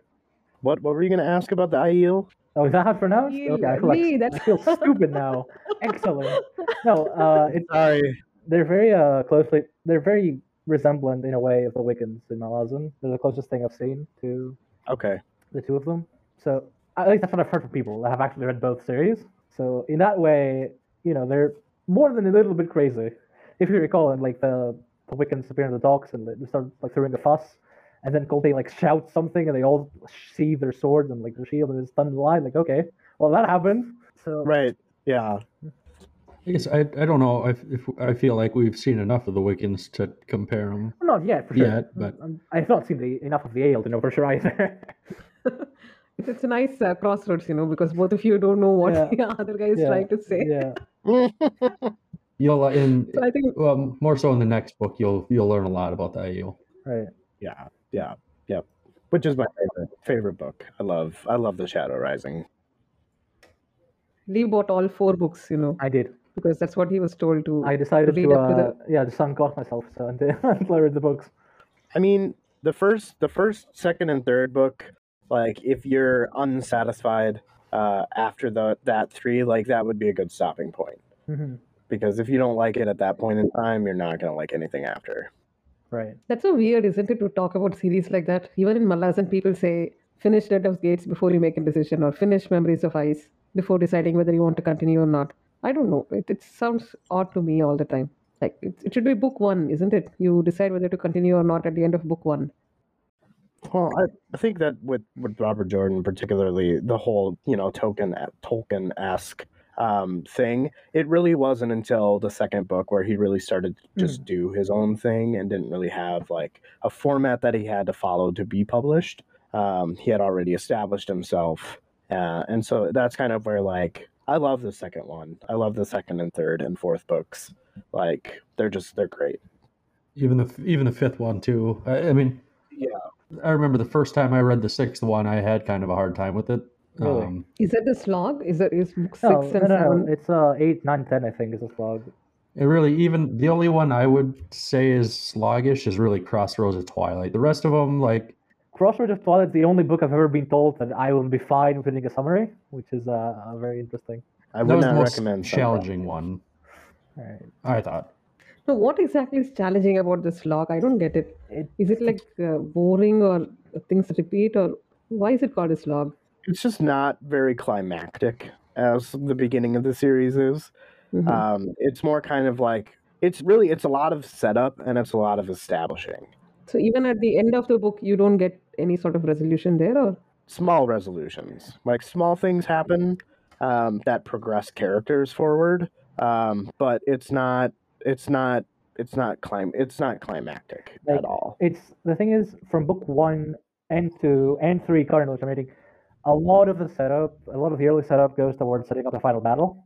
It's literally called that, the final battle. Uh, you know, with different characters and different like MacGuffins they have to pick up and different, and then you go through all the rest of the books and like, oh, I need to set up side plots, and he focuses almost, as far as I've heard, 'cause I've not read that far, almost exclusively on the side plot, and then he never actually got to finish it because he died. So Sanderson had to finish the uh, the big main central plot, I guess, which is why. And I imagine people back then, whenever they were reading one Wheel of Time book for two years, were really expecting that can we get on with it and read Tarmon Gai'don or whatever it's called, rather than oh, I guess this guy is chasing after this chick, and this chick is doing politics, and this guy is like whatever. I don't know. So in a It all comes together. nowadays, though. yeah, I mean nowadays it probably doesn't feel as bad, but when you're waiting for publication, see also Sunrise and Fire, it would feel pretty bad if the book just didn't really feel like it went anywhere. Yeah.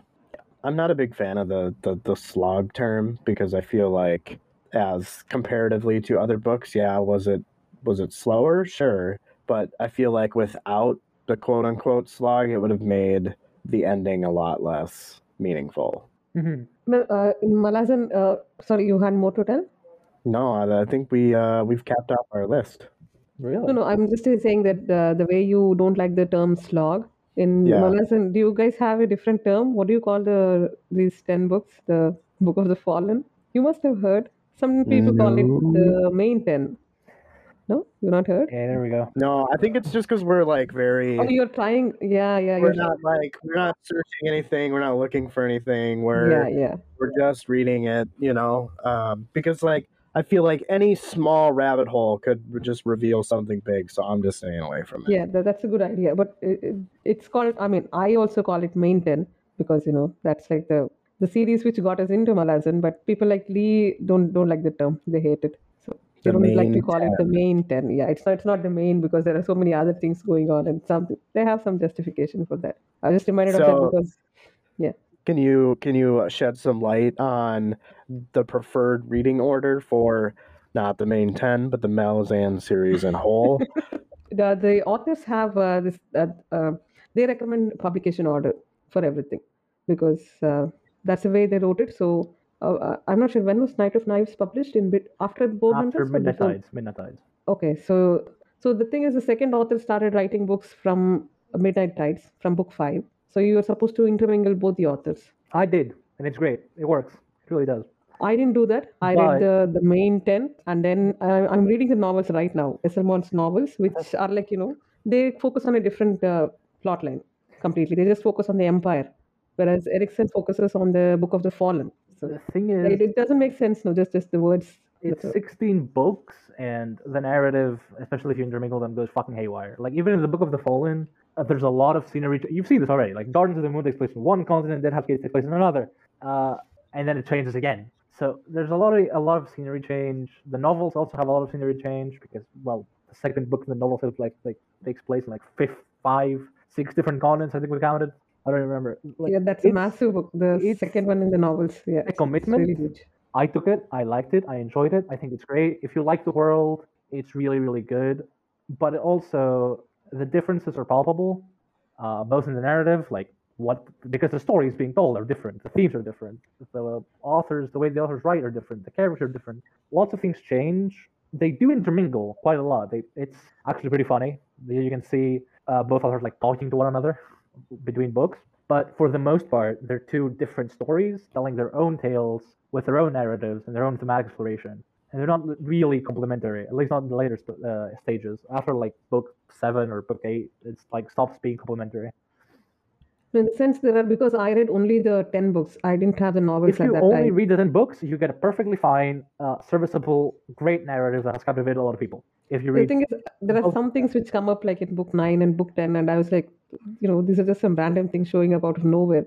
And because I'm reading the novels now, I have a lot more context to what's going on there. So, but, uh, so do you guys have any predictions for where Deadhouse Gates is going? What's going to happen? All the things we've set up so far.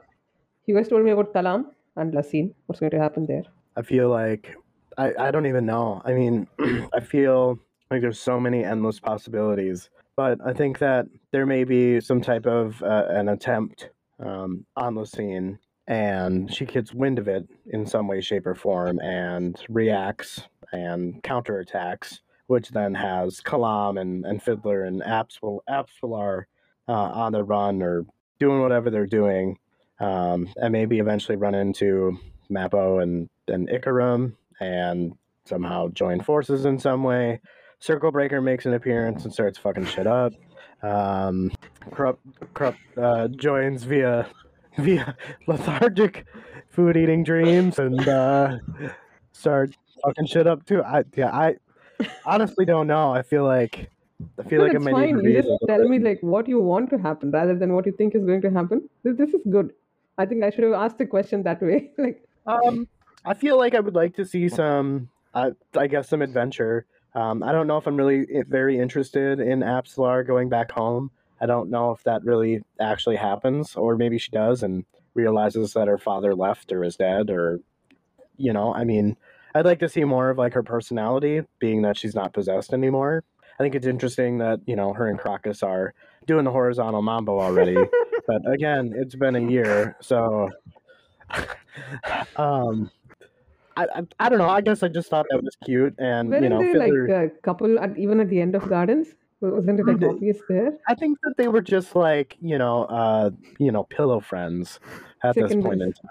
Yeah, uh, but yeah, I don't know. I guess I just I thought that that was cute, and I think it was funny that Fiddler even mentioned how lucky Crocus was, even though the coin is now you know at the bottom of the sea. So, um, yeah, yeah.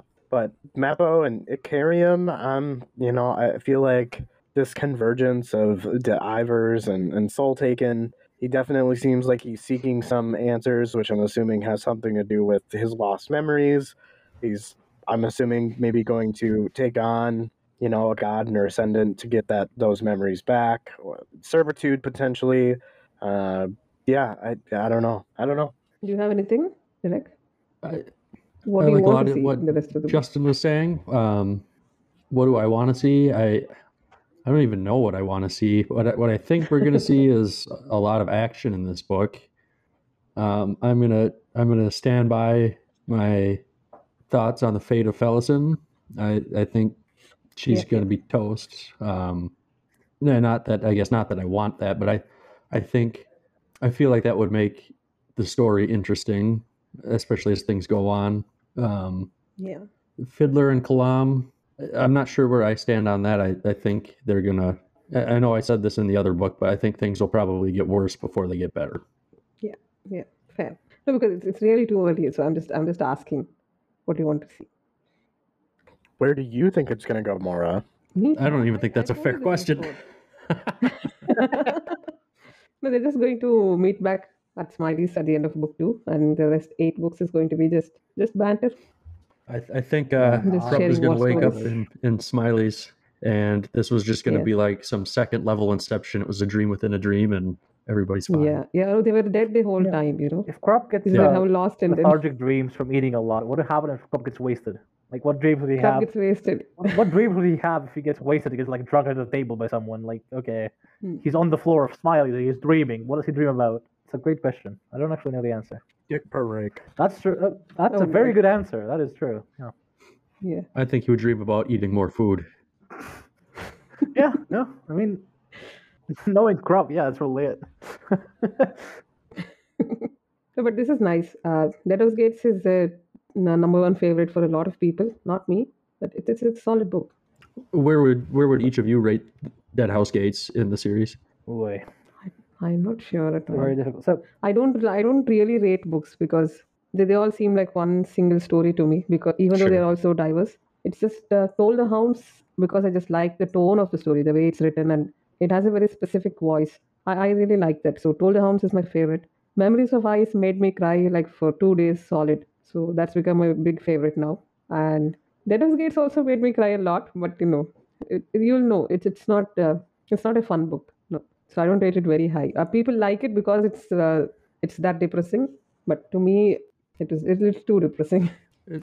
Memories of Ice is the kind of book it ends, and then you go pour out a drink to have like and like you know like silently cry and tear up and like sob a bit. Deadhouse Gates is the kind of book that sent me to the shower, bawling my eyes out for 15 minutes. I'm I I really like the book on a reread. On a first read, I was a bit lost. Like, okay, what the fuck's going on? Okay, this is pretty cool. Oh, ah, oh. But on a reread, it hits so much fucking harder. It floored me for a full day when I finished it, and I also had to do the um, how to do Yeah. how to do the, the summaries for the read along for that week. I was busy at that time so Lee stepped in to And do I some of the summaries fucking floored, man. It was something. It was an experience. he got the worst of the summaries so that made him cry yeah Things I think look that just makes me Uh, all all that much more excited to to read it and and just to uh, see how I'm going to react to these things. You know how you're telling me you guys reacted to it. it was definitely the book where Yeah. like I'm gonna finish the series. The Gardens were like, oh, this is good, this is nice. That has got me like I'm gonna finish this series. Memories was the book that got me. I'm going to love this series. So that's my progression through Malazan. Those are exciting things to hear for sure. No, I mean, I hope the same is true. I hope the same is true of PSR for uh, Wheel of Time. I, I honestly hope so. you can't you can't call guests and then list their favorite books Lee. That- that's not done Doing it on purpose. I'm sorry. There, uh, th- I, I mean, the Wheel of Time. Yeah, it's. I, I I never had any moments, you know, like where it made me cry, but there's definitely some moments where you're like, your jaw will definitely drop, and you're going to be like, no, wait, Yeah, and then- oh fuck moments. Yeah. yeah, yeah. without saying too I mean, much more. you- That's kind of how it was. Mhm. There's a couple of parts where I, I bawled my eyes out. in the wheel of time. I guess maybe I'm just colder than everybody. Perhaps. Yeah, well, apparently, according to Mora, I'm the cold one. So, me what what did I do don't you remember in your your episode where uh, I was, or in the episode we had you on, and I was just like, well, it was kind of their decision, So, and you were like, you were a very cold person, just I did yeah yeah yeah yeah you had no sympathy for Lorn isn't it I think that's the one. yeah oh, that's it. Okay. Yeah. yeah I remember that. He's like, she may be a child, but still it's her decision to release the tyrant, and it's she may be brainwashed, but it's still her fault. that's right. She should but, listen to her doubts. No, uh, yeah, but uh, Malazan at least there there are plenty of things to make people cry. Plenty of people who who tell each other that this made me cry and this made me cry. Mora is one of them. I didn't cry that much in the first read. On the second read, my, I, I told you, like, I spent 15 minutes in the shower crying. On the first read, not that much. Deadhouse Gates, I don't know. At this time, I don't remember much, but Memories of Ice, because I was at work, I was like reading at lunch break or something, and oh my god, it was there was tough. It took me like two days to be all it. And Toll the Hounds when I reread it recently, I like skim read it the whole thing in like four or five days. I just and I think I, I think I was depressed for like a whole week. I, I was not okay. It, it really it just oh god, it was a bad time for me. I shouldn't have read We Toll the did, Hounds. uh, we did a couple episodes of Toll the Hounds, and it's very poignant. We, we sound sad in the episodes. It's like, Do we? Well, okay. compared to like this, where we're jesting and bantering about like Dicknapur and Dickener and Yeah, stuff. like, yeah. we're, we're slightly drunk too, so There's that too, but yeah, you can hear it. Like the book is rough in that regard, but yeah. it's a very good book, and so is Deadhouse Gates. So, uh, all the best. Slightly drunk, huh? Tell me more. Mm. Sorry, what? Did you say slightly drunk? I, yeah, I am. I finished one drink, and that's about all I can handle most of the time. Oh, okay. Sorry. I thought I thought you were talking during that episode, that Oh depressing no, no, episode. this is the first time I I've never seen Lee drunk before. So We've learned from our mistakes not uh, do depressing Oh. sober. So next time we touch any depressing episode, we're just gonna have like a couple drinks beforehand. what if you start crying on air? Oh, that's even better, no? I, I can guarantee anything, you know. What you say?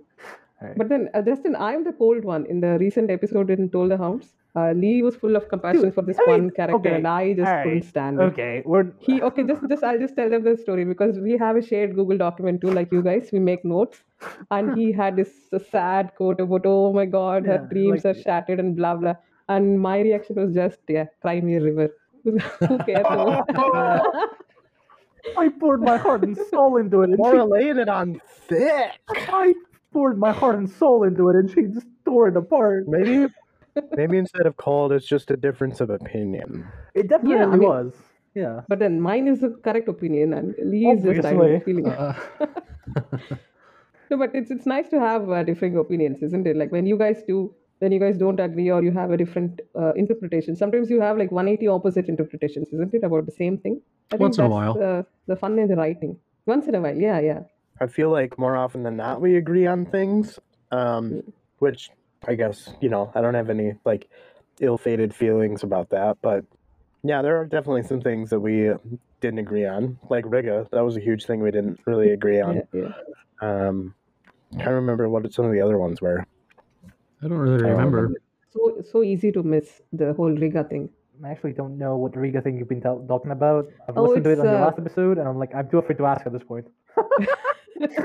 All right, man. Okay. Please do go on. So, do you want me to explain it, or do you want to? Uh, Me? I, it was just Yeah. that uh, Riga has al- already possessed uh, Sorry, Oh, and uh, you know she she was still there. She was not out of the picture yet Yeah, yeah. because uh, the whole uh, ha- thing happens in the garden, isn't it? Mallet actually senses Riga's presence and helps her and all that. I did not. Uh, I didn't pay attention during the first read. I just sort of glanced over the whole thing. yeah. No, that makes sense. Yeah. I would not I have noticed either. So, yeah. I feel for you. So, is there anything more to ask, Lee? I don't have any questions. I don't think. Uh, chapter two is one of my favorites in the House Gates, but we can't talk about it. No shade, but We can. We can just uh, send one person out of this chat. And we can do that. Yes. But uh, yeah, I'm I sorry. I really quite I like. take my difference of opinion away. Cold. no, no. Ju- Justin is my. You know, I I've known Justin even before Lee, so I'm not going to kick him out. Sorry. Yeah, kick Lee out. Yeah. I mean, we already discussed that. Like, you're gonna be the host now. I'm just the co-host, right? Mm. So, That's what I'm Yeah, saying. You're yeah. I, I should take my leave now. Very well. I didn't think that would. Yeah, no, I'm not going to commandeer your your podcast. you guys are way further than I am. Even even Derek he's further than I am. What's the No, don't because know. the chapter two has some fun stuff. I'm just going through the thing. It has a lot of fun stuff, Derek. Yeah. Yeah. I, I can see why you like the chapter. Yeah, that has a lot of fun stuff. Did someone yawn? I think it's I time did. to wind up. Yeah, I'm sorry. Yeah. So, uh, do we have any closing statements? Um, no. I uh, Thank you I for having us here. It was great to talk to you again, Mora, and great to meet you, Lee. It was a lot of fun, and, and I it was for sure. the time here with you guys. Yeah. Yeah, it's uh, been a blast. Thank you again for Absolutely. for having us uh, on our first guest appearance. Oh yeah. How was the experience? Was the service at Smiley's five star out of a Uh, possible ten? My uh, my cheeks hurt from smiling so much. Oh, So oh. I, I think yeah. you can hear in the recording how much I've laughed in this episode, so I think that's enough uh, telling. I generally edit out the laughter. yeah, yeah, so it was absolutely hilarious. It was delight. Yeah. you edit out the laughing. Uh, some of them Some of because it, you know we just I mean like this We when crack if wise we a laugh lot. Yeah, it's so in the sense if it goes on beyond the talk like it's just laughter and nothing else for a while I cut them off. Oh, gotcha. I mean- gotcha. it's like uh, 10 seconds or 20 seconds of laughter is a bit distracting I feel. Yeah, Justin yeah, and no, I should right. have a technical uh, exchange isn't it? Because you are the editor there. I'm the editor Yep. here. yeah, maybe there can be some uh, I don't know sharing of tips. We Mm. should yeah we should do that because we are learn I mean we are quite new to this whole thing so we'll learn a lot. Right. Yeah, and I have no idea what I'm learning is right or not. So Yeah, uh, yeah. I mean, Lee tells me it sounds good, so I just upload the whole thing. Oh yeah, it, it really, Right, really does. Right. Yeah. All right. So thank you so much, you guys. Thanks for coming. And I hope you are return customers to Smileys. I hope you guys come back someday. I would definitely love to. I'm sure we will. Yeah, would love to be back. Yes. So thank you, Lee. Thanks Thank for you, your Mark. time. Thank you guys. And thanks for not uh, hating on Wheel of Time I- as much as I thought I would. I, I it's not I don't it's not like I don't like the books. It's not like my favorite, but Yeah. I don't hate it. Right. So, okay. So, good night. See you all. Yeah. Sleep well. Have a good rest of your day and uh see you next time, wherever next time I be. Yeah, Take care. yeah. Good night. Bye.